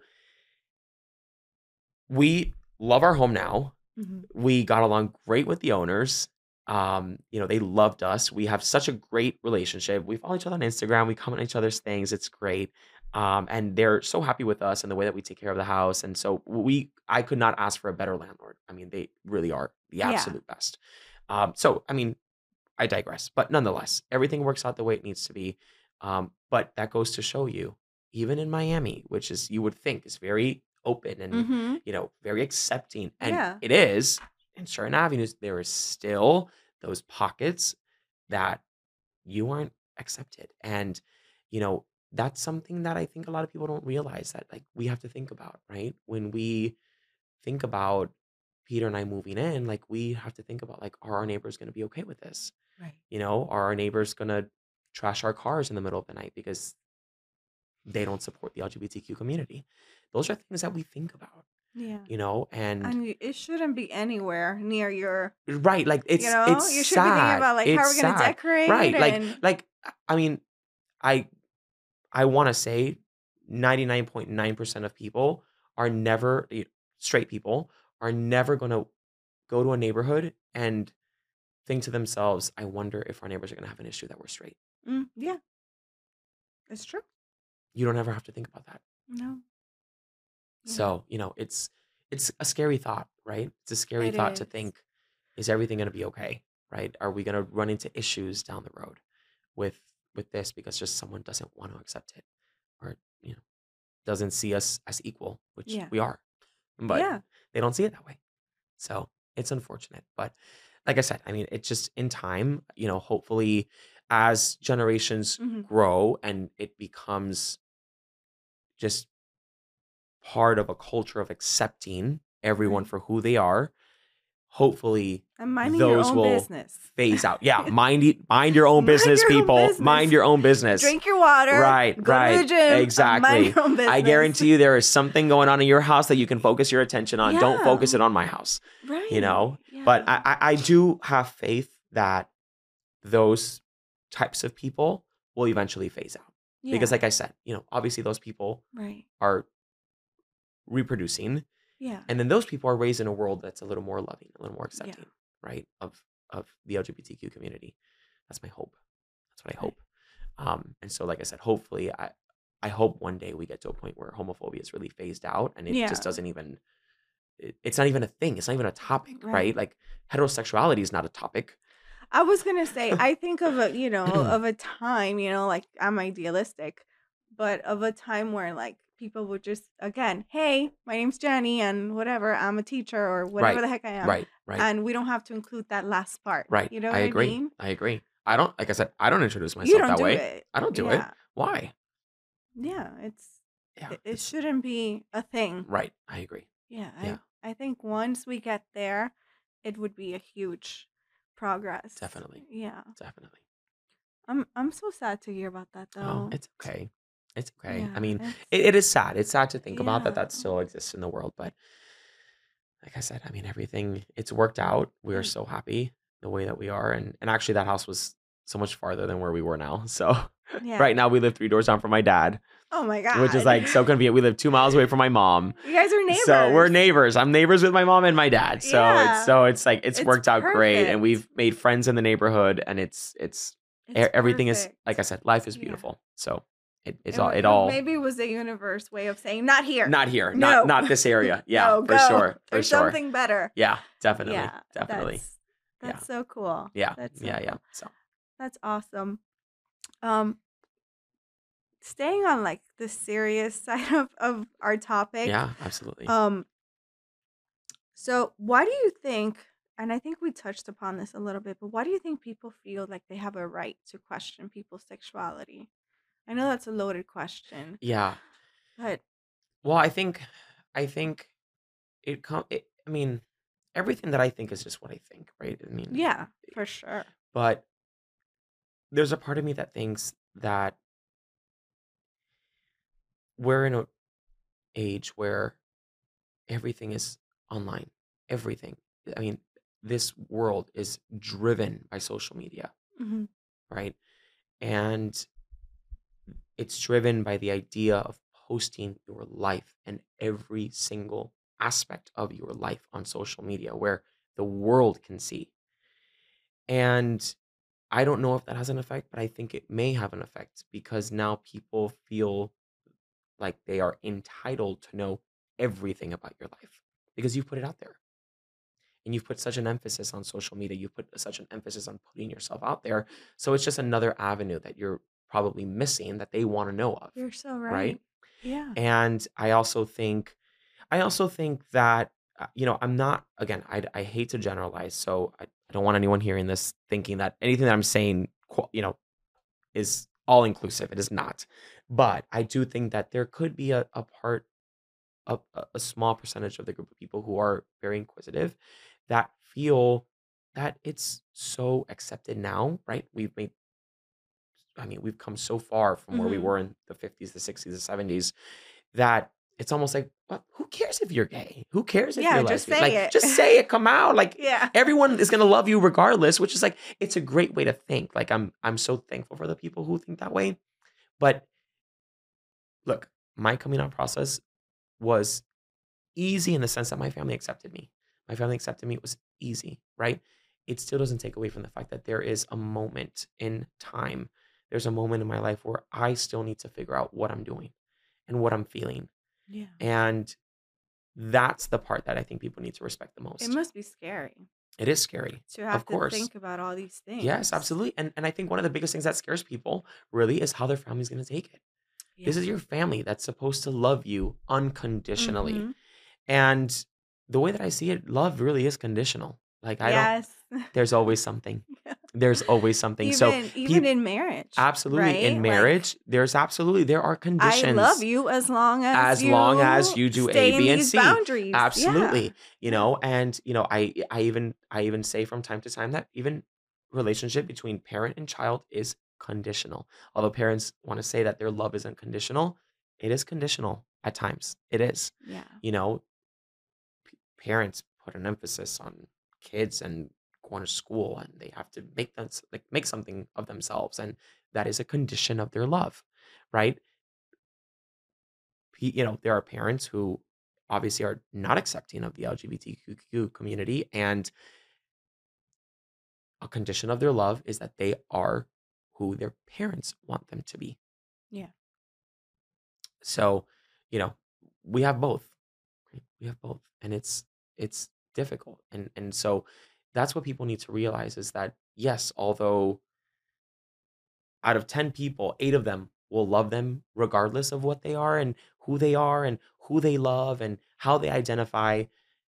There's going to be a percentage, or there may be a percentage that will not accept that, and Right. that is the part that they're struggling with, And that hurts. and that hurts, of course. Because we always focus, no matter how big the greatness Right, the support is, we can see like that right, one that's right. not there, Right, of course. like Of course. Right, in. because how can I mean, how how can you not focus on that if that's someone's mother or someone's father, right? Yeah. I have the support of my entire family and all of my friends and every person that I've ever met.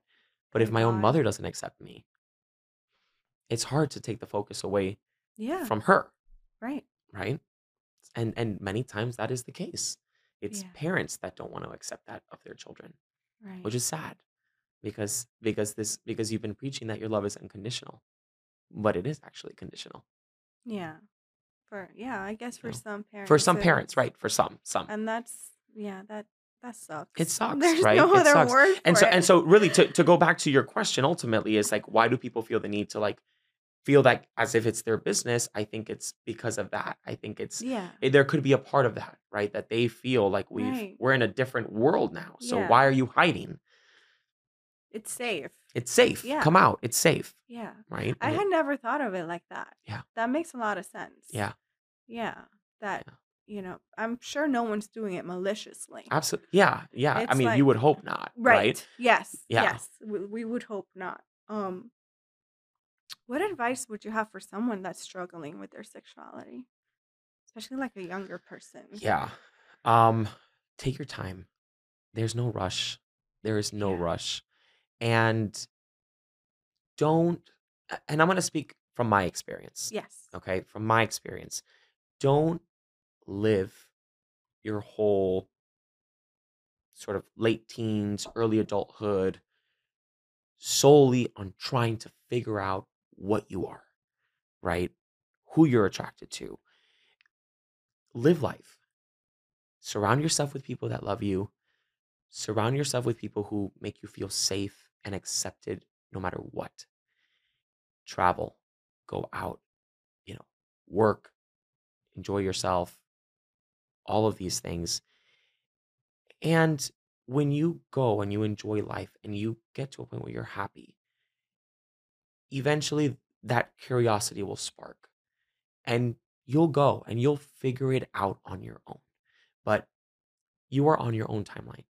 You do not have to feel the pressure of coming out for someone. You don't have to come up by a certain age. You don't, doesn't matter. You're on your own timeline. So live your life, be happy, do everything that you want to do, even if it doesn't make sense to anyone else. It has to only make sense to you. And as long as you're happy and as long as you know what you're doing and you know or you feel like you know what your purpose in life is, that's all that matters. Figure it out as you go along. That's amazing advice just for life. For life. Yeah. Yeah, like I'm Yeah. gonna take notes. Yeah, absolutely, it's you're so right. Yeah. Yeah. No Yeah. one's rushing anybody. No one's rushing. What is the rush? Yeah. You have your whole life. Yeah. Your whole life. And once you figure out who you're attracted to, you'll have the rest of your life Yeah. to, pick experiment and to pick one and to go out on dates and have fun and do all like don't worry. It's there's no rush. You know, I Yeah. you know, it's like Don't give in to pressure. no, not at all. Yeah. Not at all. Not at all. It's life is life is too beautiful to live with pressure. And I, that's Yeah. easier said than done.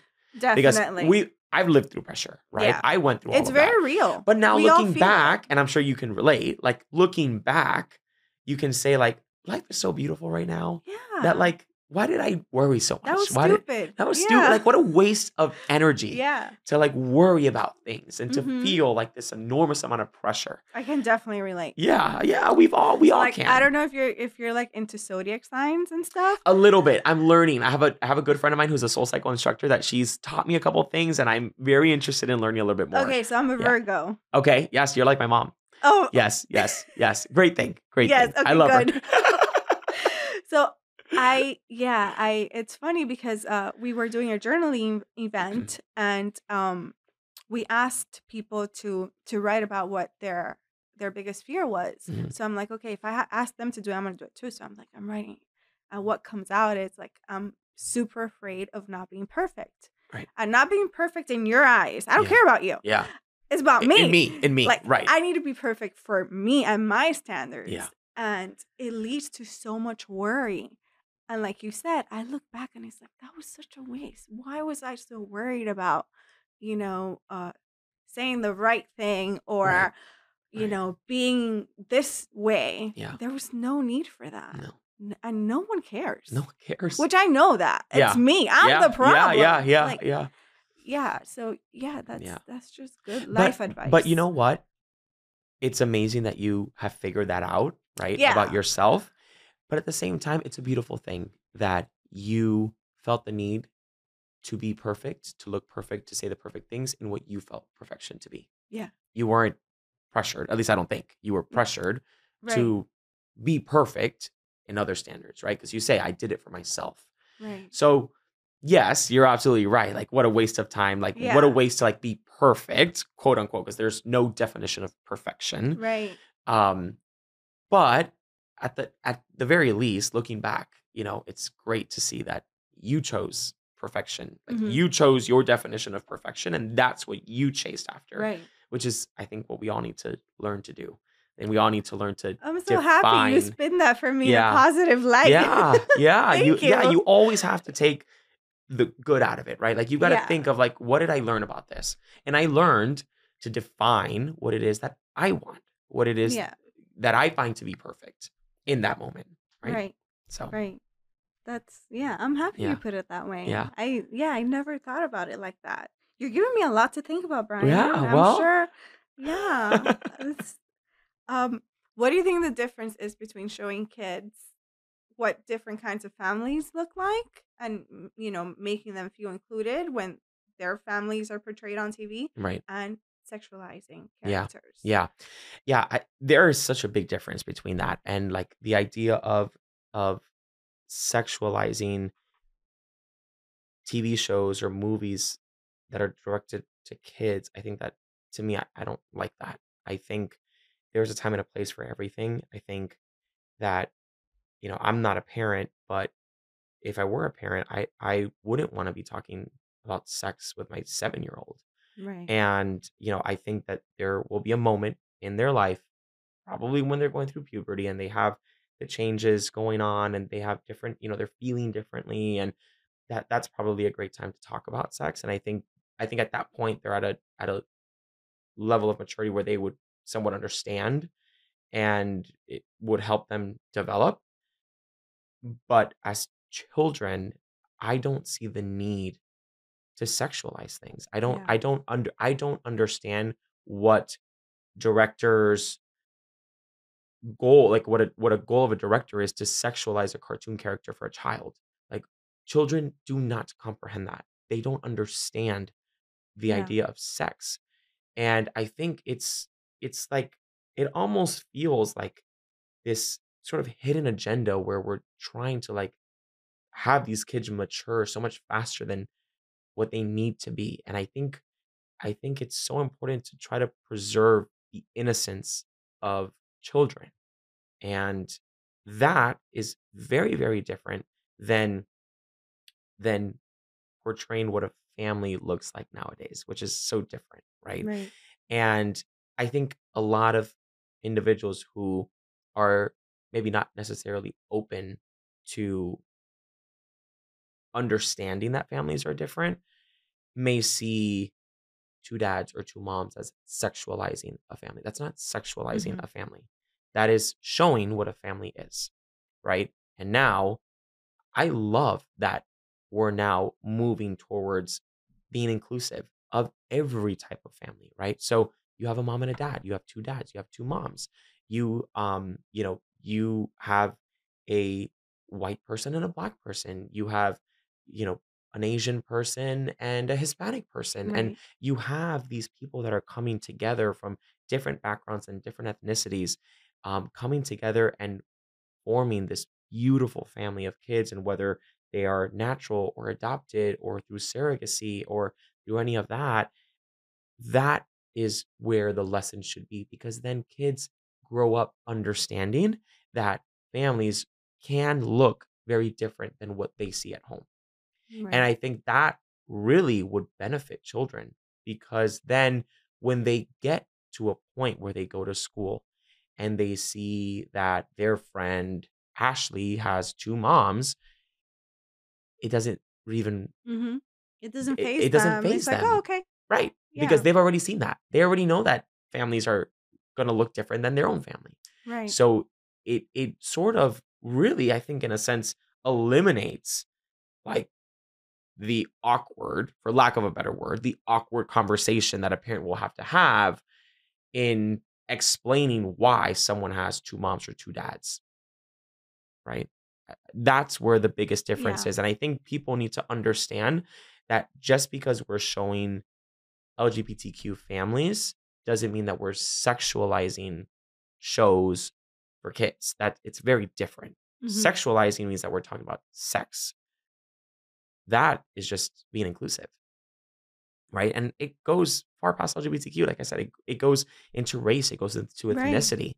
You know, some kids are never gonna know that there could be, you know, a a white dad and a black mom Mhm. and how that that is how that culture affects that family and how it's different and how it's beautiful in its own way or how you can bring a hispanic culture or like hispanic culture and how you can bring asian culture together to form just as beautiful of a family as what you have at home Right. yeah Yeah, especially if you come from, like, a Hispanic background, you're used to having, uh, probably grandma and grandpa in the house as right part of the nuclear right family, exactly and which is so different right a lot of people don't understand that a lot of Yeah, it's so like, funny why do you all live together? yeah all together? live together there's like four generations in one house and we're like that's normal what are you talking about Yeah, it's I mean, uh, you can't imagine being another way, i know right? it's Like, just insane living with, like, your your mom and dad or yeah whatever. yeah For us, it's like, no, the whole gang is That's the way it is. That's just the way we are. Yeah, that's how we roll, and everybody's in everybody's business. Oh, 100%. There's no privacy in that house at all. At all. Yeah, Yeah.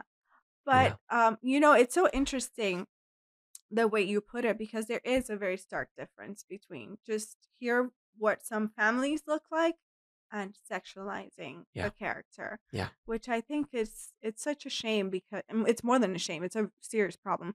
But, you know, like you mentioned, the innocence that's being taken away. I Right. mean, if you think Right. about like you're only a child for such a short period of your life Yes. where Yes. you are just experiencing the beauty in life. And that's what's going to carry you over later when you face some real stuff. Right. You're going to have Right. that reminder that, you know what, life is beautiful. Right.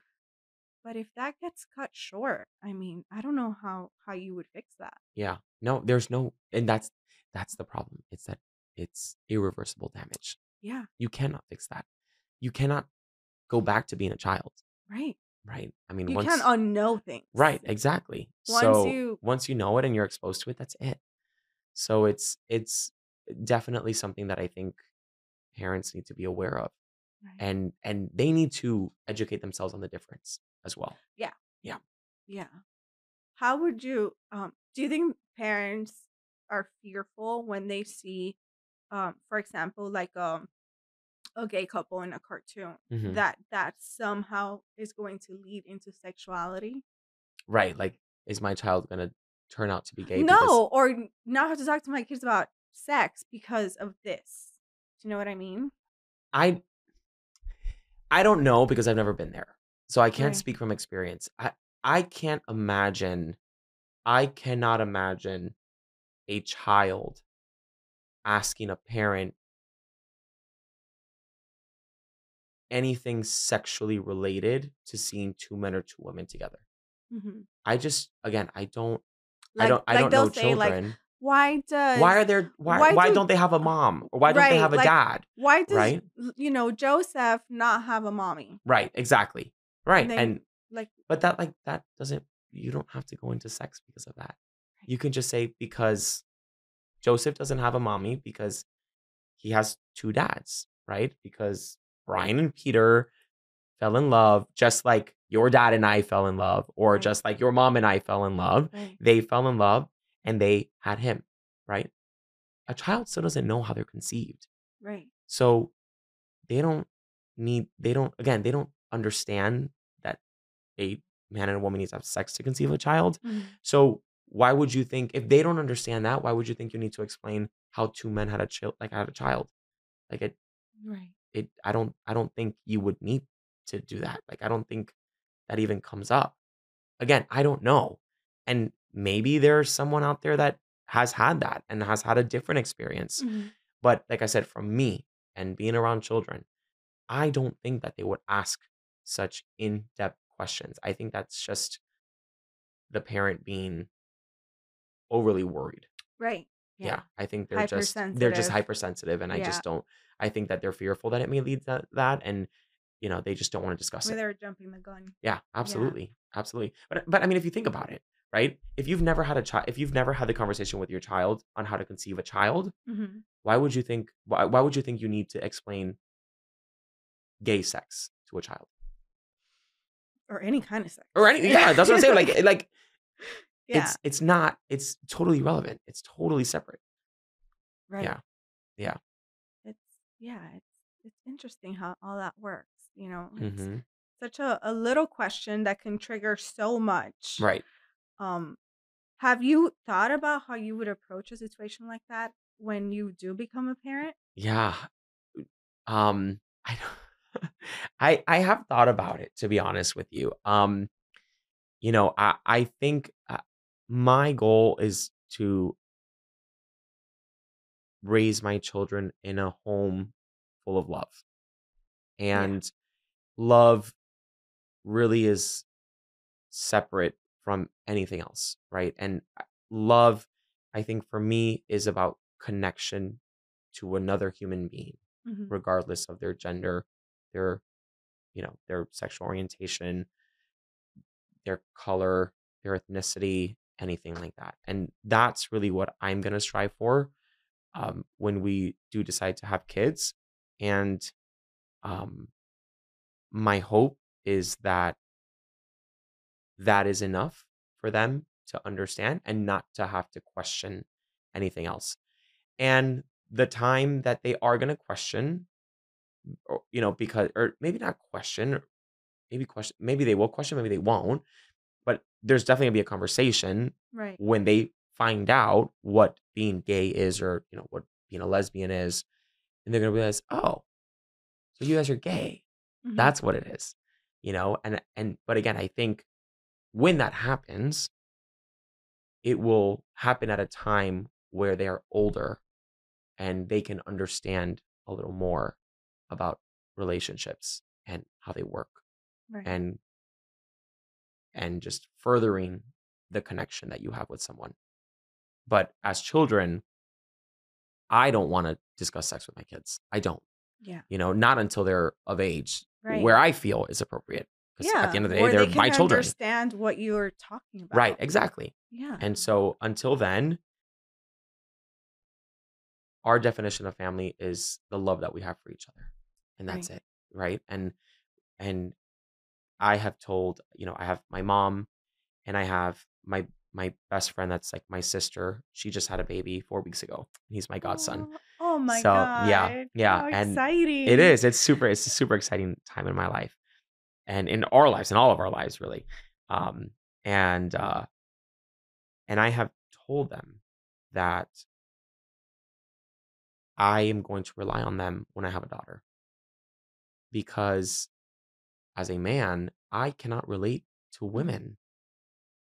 Um, when it comes to their body transforming, Yeah. right? That's usually what a mother does, right? Mhm. Mom helps the daughter, the dad helps the son, right? In Yeah. those in those things. I cannot speak to when a girl grows up and she has to buy her first bra or she gets her period for the first time, right? All of these things I can't relate to. So I've let them know that I'm going to put that responsibility on you, Yeah. right? And of course it of takes course, a village. it takes a village to It raise a really child. does. Absolutely. Absolutely. And I need my village yeah. because there are going to be some conversations that I can't speak to. You know, there are going to be things that dad's going to have to tap out, yeah. right? Because I I can't. I don't know. I don't know. And it's different. I can educate myself with it, but it's different hearing it from someone who's gone through it themselves, right? So it's it's going to definitely pose its you know, Do you know that you you want a daughter? oh, 100%. Are you kidding yeah, me? Yeah, girl. Yeah, I definitely. my I I want a I want a bigger family. I definitely Yeah. do. You know, I I grew up in a very traditional traditional home. I don't even again, I I say that in the in the terms of like, you know, we grew up just my brother and I, you know, we didn't have I feel like you very seldom see these big families Mhm, It's anymore true. And and that's what I really mean by traditional is that I feel like a traditional family is usually about 2 to 3 kids, right? Right. But you think about my grandparents. My grandparents, I mean like my God, grandmother was like one of 5. I can beat you. My grandmother was one of 17. What what? Yes. So your mom or your dad was that on your what side was that on? On my mother's side. So your mom had like 16 aunts and uncles. Yes. That is Yes. insane. Yeah. To me that's such a beautiful thing. I can't, I- I, can't I mean, I'm not having 17 children. that is definitely not going to imagine. happen. But mean, For example, Peter Peter's one of so Peter is actually one of 4 from the same parents, but I know his dad had more kids in addition to that as well. But within the same parents, four kids.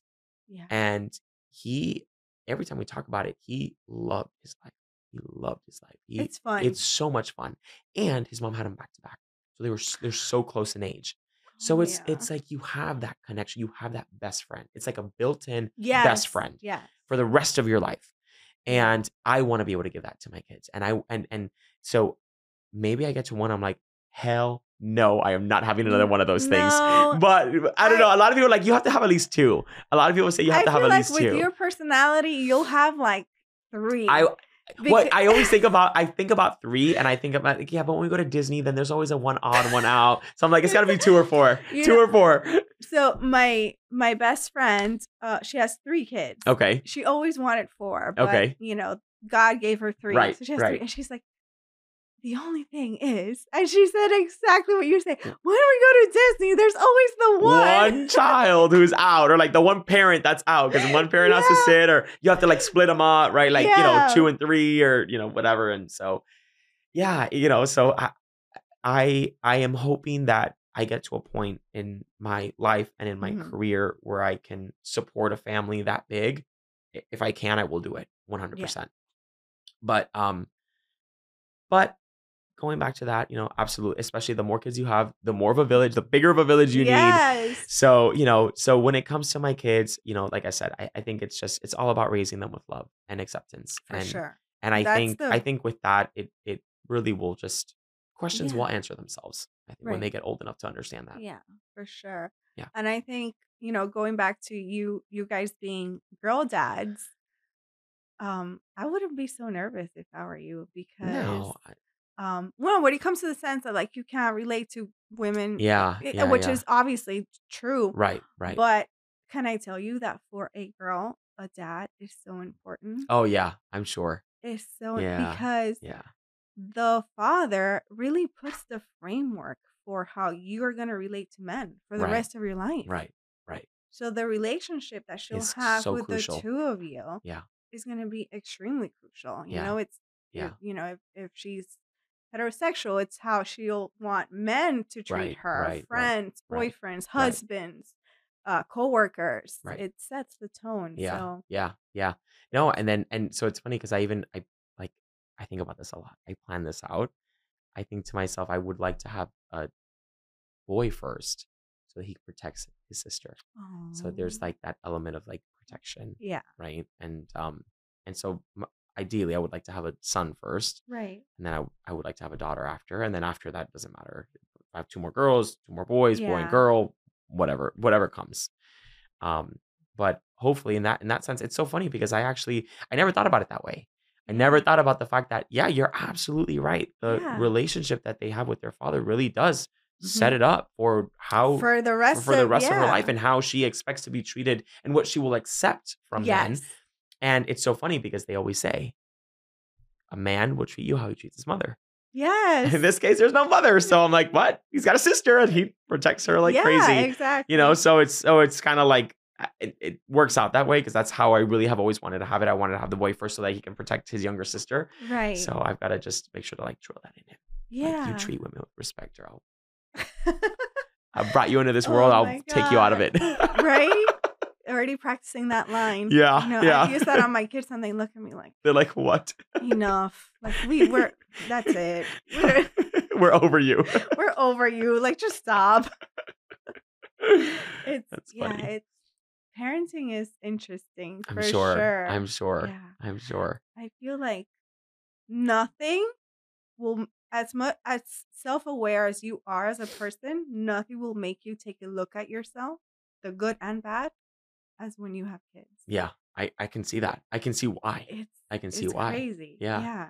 It's so funny because I talk to my mom. I mean, my mom and I are like best friends. We talk every single day, and um, she tells me like there are, there are moments where like she gets emotional. She's like, "Do you think I was a good mother?" And Oh like, my "Do you think that?" I was like, sometimes I crying. sometimes I feel like I'm like a failure or whatever. I'm like, "Mom, yeah. excuse me. Like, you have two beautiful, wonderful, successful kids. What are you even worried about? Like, of course you're not a failure." So it's it's funny that you bring that up because she's yeah. she thinks the same thing. No, I I say to my husband all the time, "Do you think I do you think I did something bad? Yeah. Like, oh my god, do you think I messed them up? Like, what are they gonna say to a Yeah. therapist 20 years from now? Yeah, Like right. It's my mother. Yeah. It's all because of my mom. "Oh my-" no, he's I like, doubt that. I doubt that. Oh, thank But I think it's I think it's normal. I think it's normal for us to question ourselves and if we're doing a good job, right? And and I mean, this is like as cliche as it is, the biggest job. yeah, It's like I don't want to it is the biggest up, job. you know? Absolutely. Oh my gosh, I don't want to raise like these entitled No. crazy people. right, You right. know, I I want to I want to do a good job. Yeah. Like I Yeah. want people to go like, We all hey, do. those are good We all do. kids. Yeah. Yeah. Yeah. Yeah. Yeah. For sure. it's I'm sure. I'm, I'm sure. excited for you Yeah. guys. That's Yeah. um so n- you mentioned failure. So let's just go there. How Mhm. do you deal with failure? Oh my goodness. Well, as hard as it is, because it is very, I will tell you, it's very, very hard to do this. I really do try to look at something positive out of the failure, Yeah. right? And I, and it's very cliche, right? Take the good out of it. Look at the good in it. And I think it's cliche for a reason. I always say like cliches are cliches for a I reason. I was gonna say just that. They work. They work. Yeah. And, you know, whenever I do fail, I I really kind of like go back and I say, okay, why did I fail? Why is it that I think I failed? Right? Because I think number one, like we have to figure out whether we truly failed in something, right? And if we determine that yes, we failed in this, why? What was it? Did I not give it everything that I could? Did I did I totally miss something? Was I not set up for success? Did I not set Sorry, myself I up no you. you're fine um did i not set myself up for success in this and how can i do it is it worth trying again right and so we all know without failure I, I, I, we are not going to be where we are we're not going to be our best forms life is not meant to go perfectly 24 hours a day, seven days a week for the rest of your life. You are meant to fall. You are meant to fail. But it's what you do with those failures that really will set you aside from the rest of the crowd, right? Because you can either choose to sit and soak in your failures and focus on what you did wrong, or you can choose to look back and say, what did I do wrong? How can I make it better? And what do I need to do to not allow this to happen again? And I think it's those of us who look at it in that sense and realize that that that's when we find all of the successes after. And it's funny, you look back at your failures, we talked about this earlier, how looking back, it's so different. Yeah. And when you look back in your life, you realize that everything happened for a reason and you failed for a reason. And I definitely, you know, going back to fitness, I definitely felt like I sort of failed in my decision making when I decided to move over to fitness from corporate. And I thought to myself, I can't believe this. And then when I started thinking about it, I said, no, I took a risk. It was a risk that I wanted to do. Do not regret your choice because at one point you did exactly what you wanted to do. And that's the thing about regret. I say this in my class all the time. You will never regret pushing yourself harder. You will only regret not pushing yourself hard enough. Right. Okay. So I realized and I woke up and I said, no, I'm not. I didn't fail because I took the risk that I wanted to take. Um, and now it's not going according to plan. Why? It's a pandemic. It's out of my hands. And It wasn't in anyone's plan. it wasn't plan. in anyone's plan at Yeah. all. Everyone failed at something right. because of this pandemic. Everyone. But you can choose to think that your life is over because of it, or you can choose to say, if I live through this, I can live through anything and bring it because I'm Yeah. ready. Because now I'm stronger. And now, if I live through that, nothing is going to stop me. Right. Right. I that's how I try my best to live with failure. Seems to be working. said. Seems to be working. I don't know. We'll see. Yeah. We'll see. Talk to me in 10 years. No, I listen, that was beautifully said because it's true. In in those uncomfortable moments where you're questioning everything is when the real growth happens and when the 100%. change happens. yes. Because for example, you switching careers. Had you not been unhappy and found yourself pushing yourself in a certain direction, you wouldn't be here right now. Right. Right. Yeah. Yeah. Yeah. And you might even be miserable I- because yeah. Absolutely. you didn't like your job Yeah. and yeah i think that's so important It to is. not let the idea of failure stop you Right. Right. because had you stayed in that job that would have been a form of failure in itself Absolutely. I'm failing myself by not yeah living my truest form. Right Right. and just being unhappy for eight hours a day that's a big price to pay Absolutely. That's, I mean, you spend more time at work than you do at home. yeah Right. And so if you're spending more than half your life in a place that you're unhappy or unfulfilled, right I mean, what life are you really living? yeah and it's scary to make that change Of course. but to me it's more scary not to you know it's it's like scarier to get to a point in your life where you look back and you say, what did I waste all right these to years think for? that like To 30 think you years wasted went your by life. Yeah. and this is you look around and you, Yeah. you have nothing to say like that you're proud of or that you Right. enjoyed or Right. whatever the Right. case whatever the path may be Right. yeah i Right. i You know, and how many, how many, I mean, I hear it all the time. Parents who want their kids to go out and go away to college and have those experiences and do whatever they want because they never had those opportunities. Mhm. Right. So it's almost like that's what we're trying to avoid now. yes We're, I'm trying to avoid me in 20, 30 years looking back and say, I want my kids to live the life that I wish that I would have. right I'm living the life that I Yeah, I wanted to live. lead by example. Right, exactly. I wanna live the life that is best for me, Right. and my kids can just follow in that idea Yes. Yes. where, you know, you and and life changes and people change. Just 'cause you Yes. started at this career doesn't mean that you're gonna No. end there. No, listen, I just finished my MBA in business, Oh my and I started it when I was working in corporate because I thought it was gonna help me in my career. And here I am in fitness, which no one can take away your education, Right. right? I mean, that's always gonna benefit you. I mean, you know that more than anyone, you're a Yeah. teacher. But, um, but nonetheless, it's like career paths are never linear. Never. The path always snakes its way through obstacles and changes, and you just go with it. It's so true. Yeah, especially when you're like you you have the traditional sense of career, like, you go to college, you get a Right. degree, and then you're Right, like, "Okay, I'm I I'm know what I'm doing, I'm set for the Yeah. next 20 years, 30 years, what however long. Right. I know where I'm gonna be. I know what door I'm opening, Yeah. what door I'm closing, and I'm going Mhm. home." Yeah. And then all of a sudden, Nope. something happens, Life knocks at the goes door. off, and you're like, "Wait a minute. I don't wanna be here anymore." Yeah. Yeah. Yeah. Yeah, and It's it's scary. It's a scary thing for sure, Yeah. but necessary. Yeah, for sure. For sure. Was Peter uh, well, I'm sure he was supportive, but did he have what role did he play when you were He going through all these changes? Yeah, he was so, yeah, we met when I was working in corporate and, you know, I had very stable job, and, you know, everything was great, and he he was honestly, I don't think I would have been able to do it without him. Yeah. Honestly, because when you have that support from the person that means the most to you in this world it it eliminates a little bit of fear from taking the big risk, from taking the big jump. And he has always supported me in everything that I have ever wanted to do. And it just alleviates so much pressure.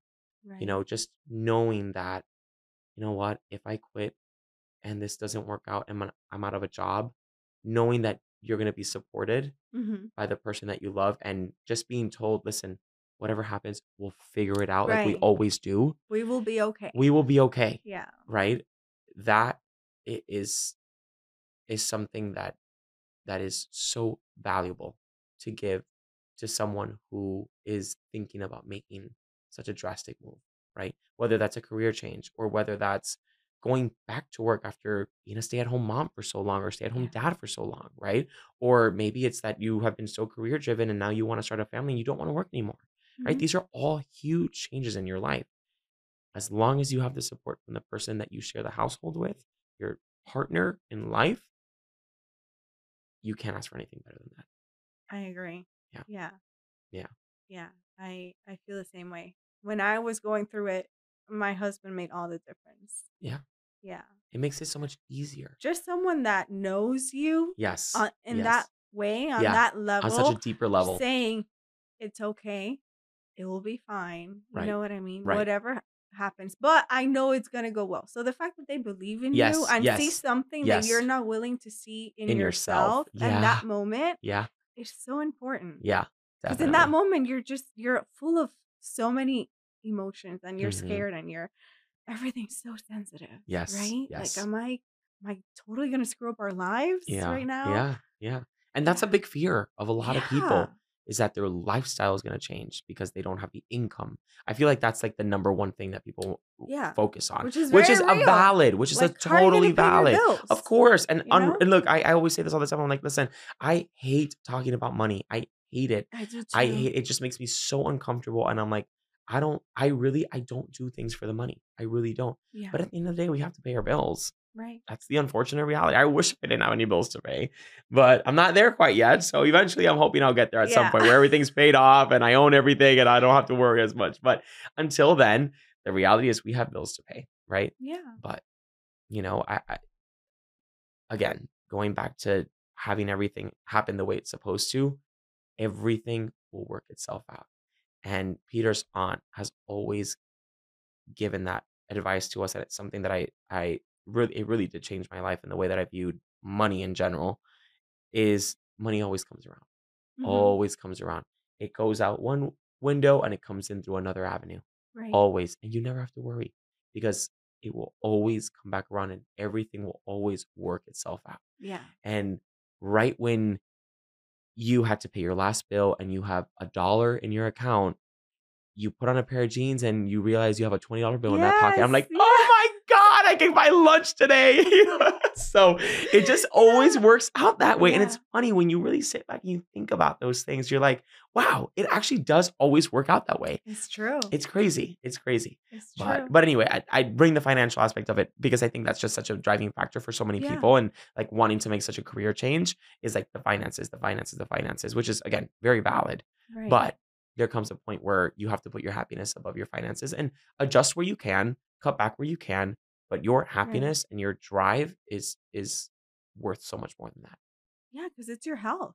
know? Absolutely. Mental health. your health. mental health, then your physical health. yes, so which affect much yeah, right, because it affects is everything. tied to Yes. to this thing that you're doing every day. Yes, yes. So yeah, um, I was gonna ask you, what advice would you have for someone that's um thinking? Because we already talked about like someone that's um, or did we?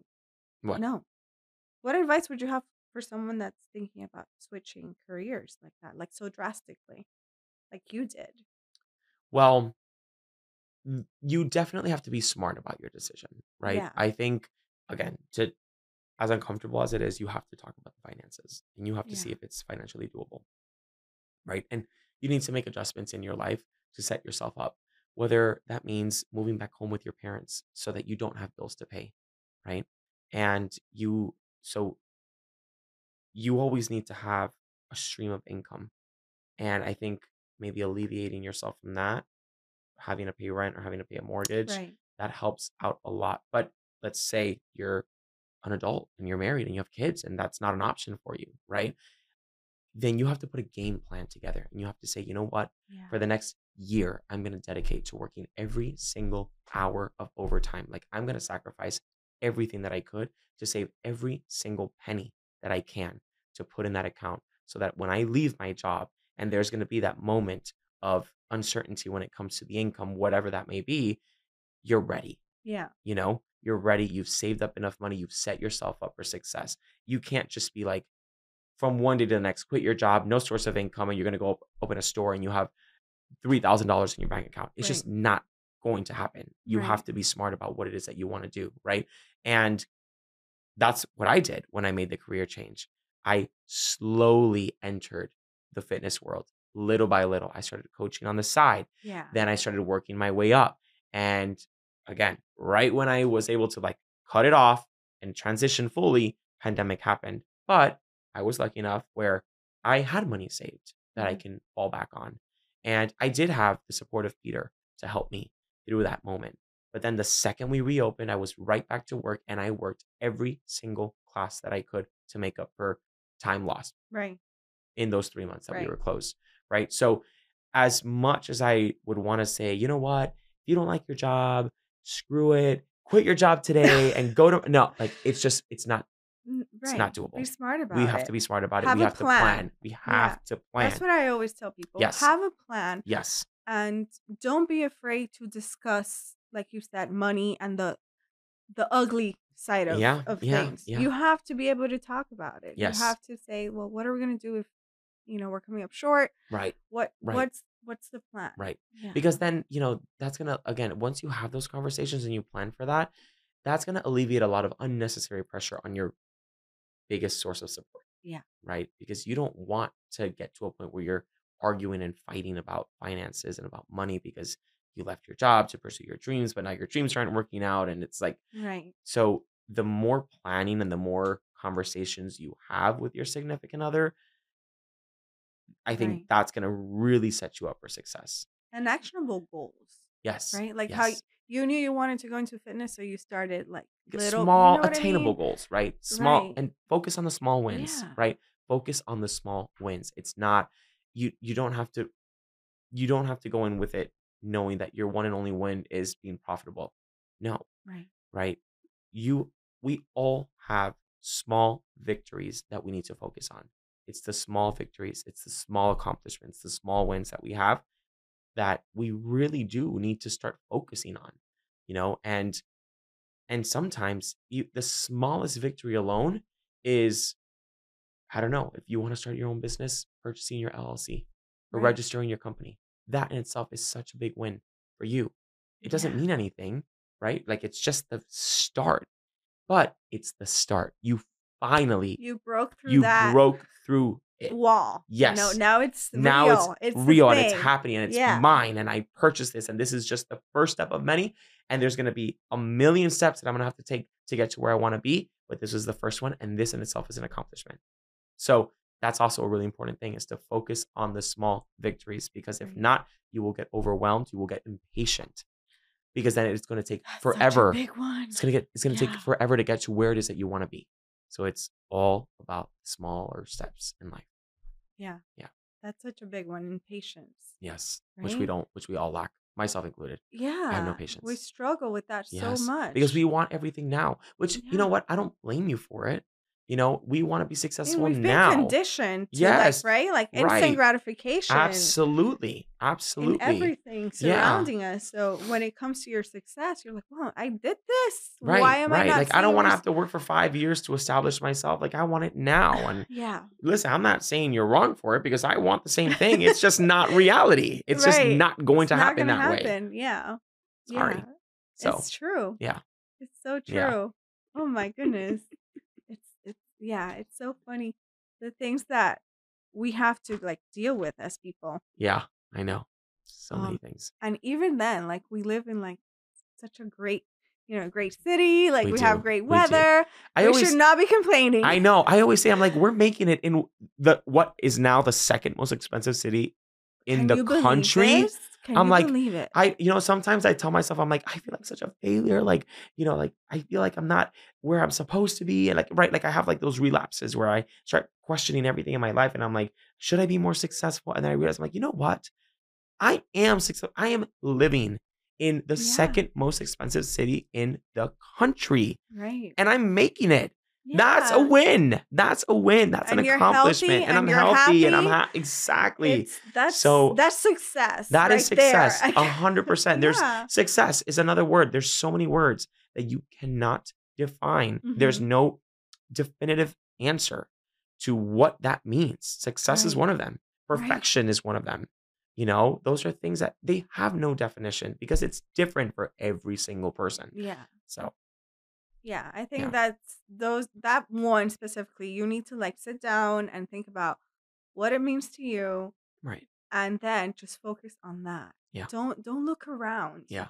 Because everyone's on their own path, on Yeah, their own yeah. definition that I they know. have going on. Yes. Figure yours out and then just keep going. Keep moving. Yeah. Yeah, I think so. I, I at least in my mind, that's the only way to go about it. Otherwise, I will be super miserable. no, it's um, it's true. So, lastly, I know that you're not a big reader, Yeah. but we yeah. wouldn't be our podcast I wouldn't be know. Miami Lit if I we didn't know. talk a little bit about books. Yeah. So, do you have a favorite book? I feel like I'm going to get judged by this. No, no judge, no judgment zone. Okay, no judgment zone. I love to read all of the housewife books that they I was expecting You were expecting that answer. Yeah. Yes, yes. Oh Oh my gosh. My favorite, which is a signed book by Teresa Giudice is Turning the Tables, which is the book that she wrote when she was um really like after like coming out of prison. Right? And it's basically about her being a housewife, going to prison, and then coming back and really just turning the tables around, Just fabulous. I mean, uh, there's a lot of it's I mean, if you think about that story, it's it's crazy. It really is. I don't know if I would have come out the other side. I don't think so either. You I think know, it would have broken me. To go to jail, to have to leave your family, the whole world is watching and making judgment and coming up with their own opinions, Right. and then to have to come back. and have to come back and like re-enter society with all of those stigmas Yeah, around you. It's hard. I probably would have gone live under a rock. yeah, somewhere, absolutely. I would have wanted my privacy. Right, right. I don't want to talk about it. But she's been so open and so vulnerable and she's owned it. Right. And she's owned her part I'm gonna have to it. read it now. You have to read it. I've I never love read it. any. Well, I have it, so I'll. I'll just I'll lend it to you. Well, it's signed, so no. I'll lend it to you. I'll lend it to you. But if if you if anything comes if anything happens to that book, I don't know, something's gonna happen to you. Oh my god! and I have no ties with her, so Yeah. it's not like I can get you another Yeah, copy. no, I know. No, no, I'm I'm messing, but no, no, I, I really so I I love that book. I actually I am so so so curious to read the newest one.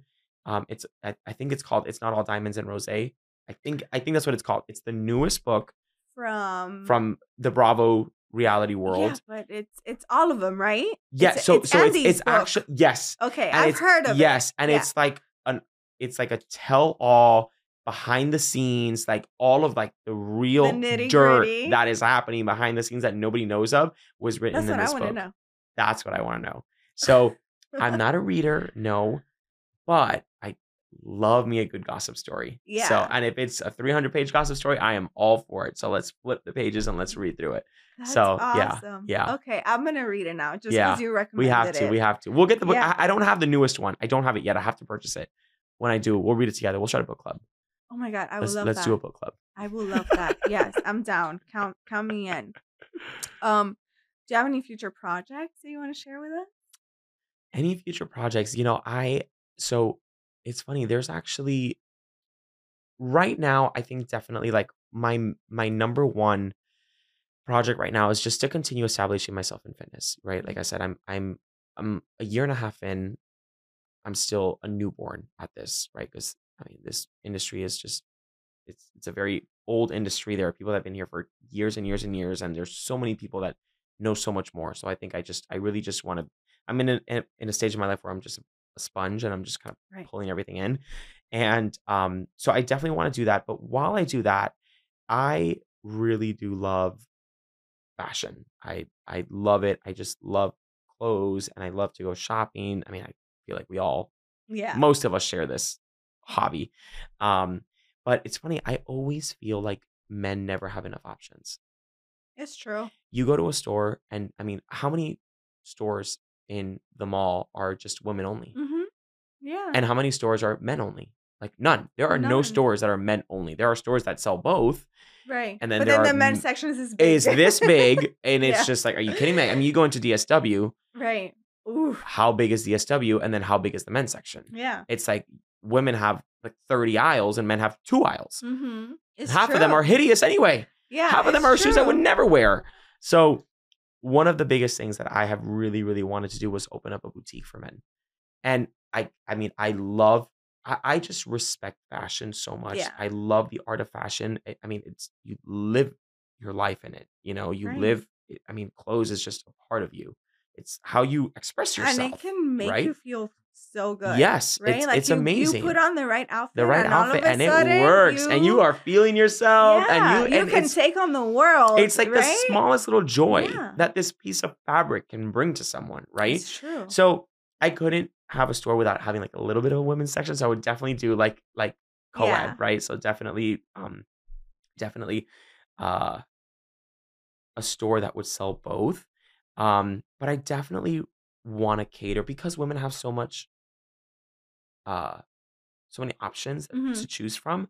I definitely do want to cater to men primarily. Yeah. Um, and because Peter's Puerto Rican, I would love to support Puerto Rican artistry Mhm. and have designers that are from Puerto Rico That's so cool. and and have an opportunity for them to sell their clothes in a boutique style here in the states and get their names out and and I, I love love the idea yeah I love the idea of having pieces that you are not going to walk into a restaurant and have And four other else- women or four other men share the same shirt right because we all shop at the same stores we all Yeah. shop at the same chain stores right and I think one of the biggest things for me too is to make things affordable because yes, Yeah. there are, I'm not saying there aren't boutiques for men, there are.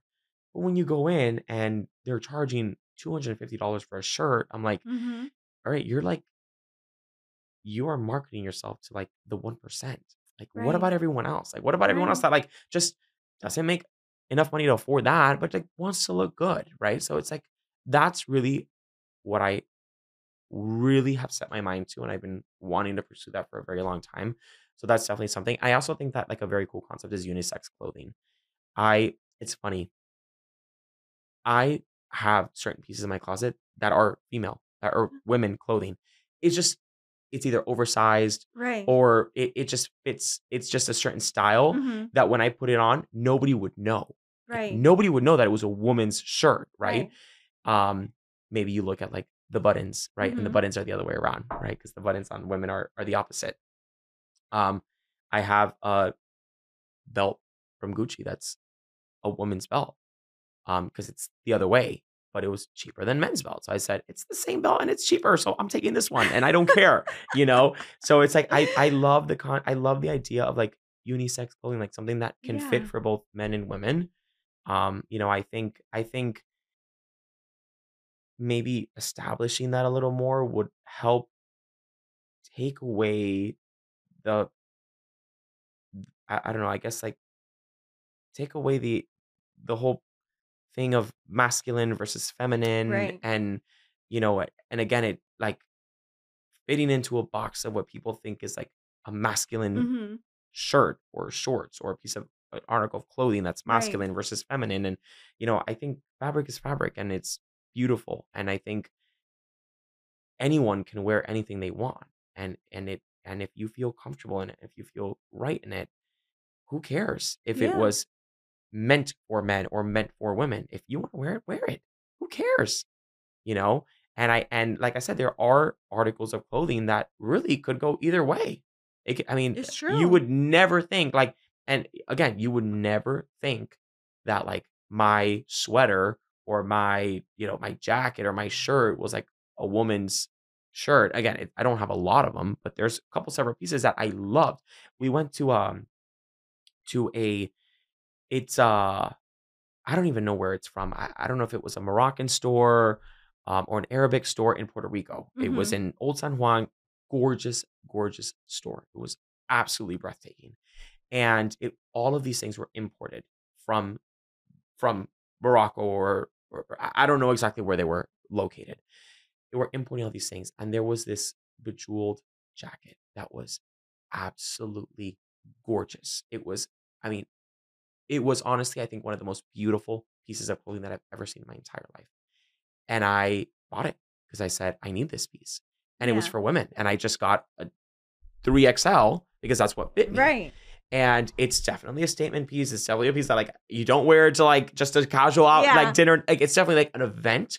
But I know that if I have if I have an event, maybe I'm like putting it on the universe, I get invited to like a red carpet event or something like that. It's one of those pieces that you're like, where did you get that jacket? Like it's just a one of a kind piece that was initially made for women, but like I can wear it too. I can rock it too. And it's how you style it. And it's how so I think like kind of like blurring the lines of masculine and Mhm. feminine, it's almost like a little bit of a challenge for me. And I For love that. I sure. love that. So yeah, so that's that's that's a future project that hopefully will come to fruition soon.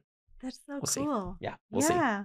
Oh my goodness. Yeah, That don't know. sounds so interesting. Yeah. Yeah. It reminds me of the Calvin Klein. Uh, what was it called? One or the one? Oh Do you- yes, Do you remember yes, the the yes, cologne? yes, yes, yes, yes, yes. Wasn't he that like? was unisex, wasn't it? Yeah. Yes, Yeah. yes. Like it can go for either one. This hat is a woman's hat. No way. I swear, I'm not kidding. And my friend who owns this boutique, she, I fell in love with the hat. I loved it, and I said, "Do you have a size that would fit a men's head?" And she's like, "Yeah, absolutely." And she's like, "I'll just bring you the biggest size."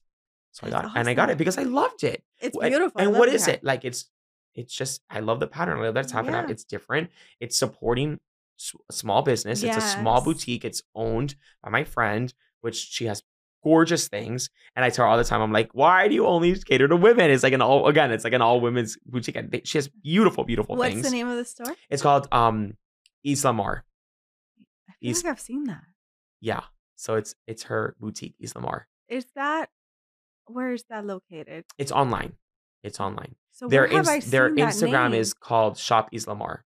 maybe that's where I saw it. It's on- maybe it's on Instagram. like I've se- I- Yeah. for sure. so I've it's it's that. a friend that here in Miami that she owns that boutique and she has gorgeous things and she's Colombian and she supports all of all of her clothes are Are- Colombian designers. I love she that. supports her country, right? And I am all for it and I love it. I said, "Give me the hat." That's the only thing I can really like that's the only thing that fits my style like you know it's like the only thing I can kind of pull off there so I said give me the hat and I and I fell in love with it you know and and I it's funny I I kid with her all the time I'm like come on like just Get some. get men's clothes. I promise you, I'll buy from you. Um, and she's like, well, if you find, you know, Colombian designers that have clothes that you would wear, let me know and I'll find. I'm like, okay, fine.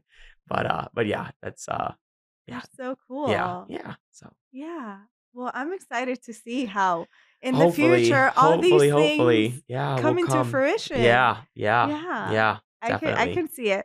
A nice boutique yeah. in I the hope so. city. Yeah, somewhere. Yeah. I like see like the brick walls and like the black and white striped awnings out front, Oh and god. you know that kind of like somewhere like maybe in the Grove or like South Miami. Yeah. And then Peter's like, you know how much that's gonna cost? Like, let's be real. Like, we're starting online. the voice of Yeah, I know. He's always the voice. of reason. I'm like, you suck. You take the fun out of everything. I'm like, why do you have to like pull me back down to reality and like realize that like, okay, yeah, maybe we can't afford that right now. But he's like, no, don't worry. In due time, in due time, you'll be able to build up and you'll get there. But you've got to be realistic with your goals. I'm like, okay, fine. You're right. You're right. You're right.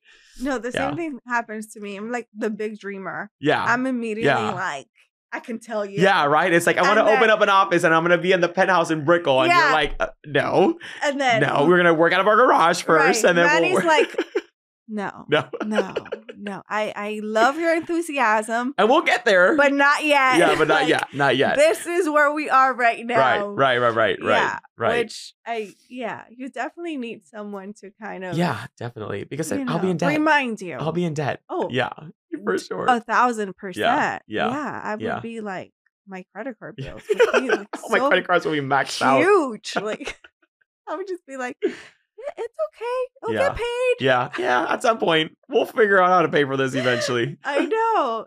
So um it I'm glad. I'm happy Yeah, that yeah. I have somebody tapping Yeah. me going like Oh yes, we need that. We need that back. person. We need that person. We all need that person. Yeah, yeah. yeah, yeah. It's important to For have that person for sure.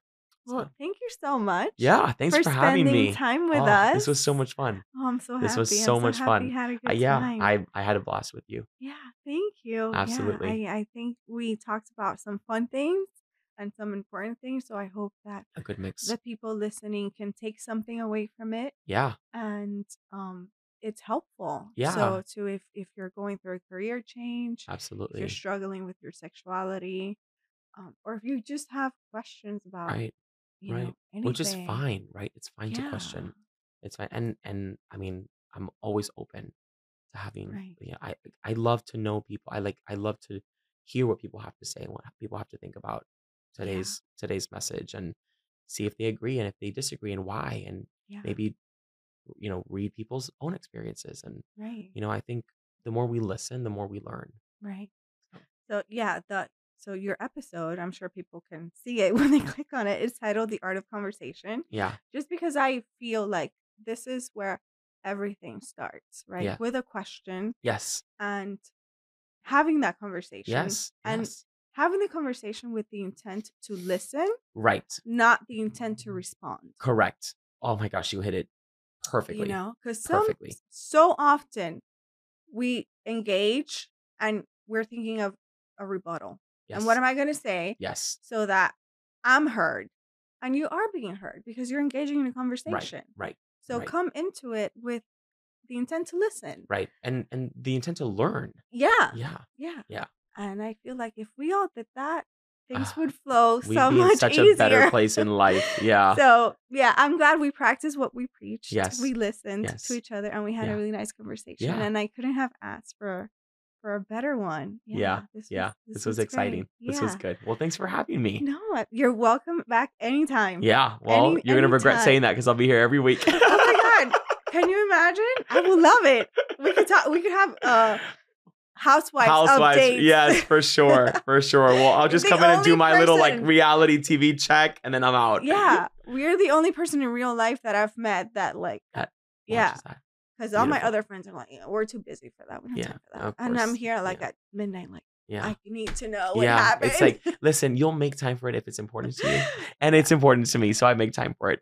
I'm nosy. I need to know what's going on. I need to know. I love the need- gossip, girl. I love it. I need love it. 45 minutes of mindless TV and mindless BS that doesn't belong to me. Yes. It's not mine, so I'm gonna watch so we're gonna have fun. Yes. yeah. Definitely. So to everybody listening, thank you for spending time with us. And uh, like I said, I hope you took something away from this episode. You had some laughs and we will have Brian's information linked down below so they can reach out to you um, with questions about fitness and everything and anything. Anything you want. are an open book and yes. you're so helpful. So thank you so much. Thank and you guys. We will see you next time.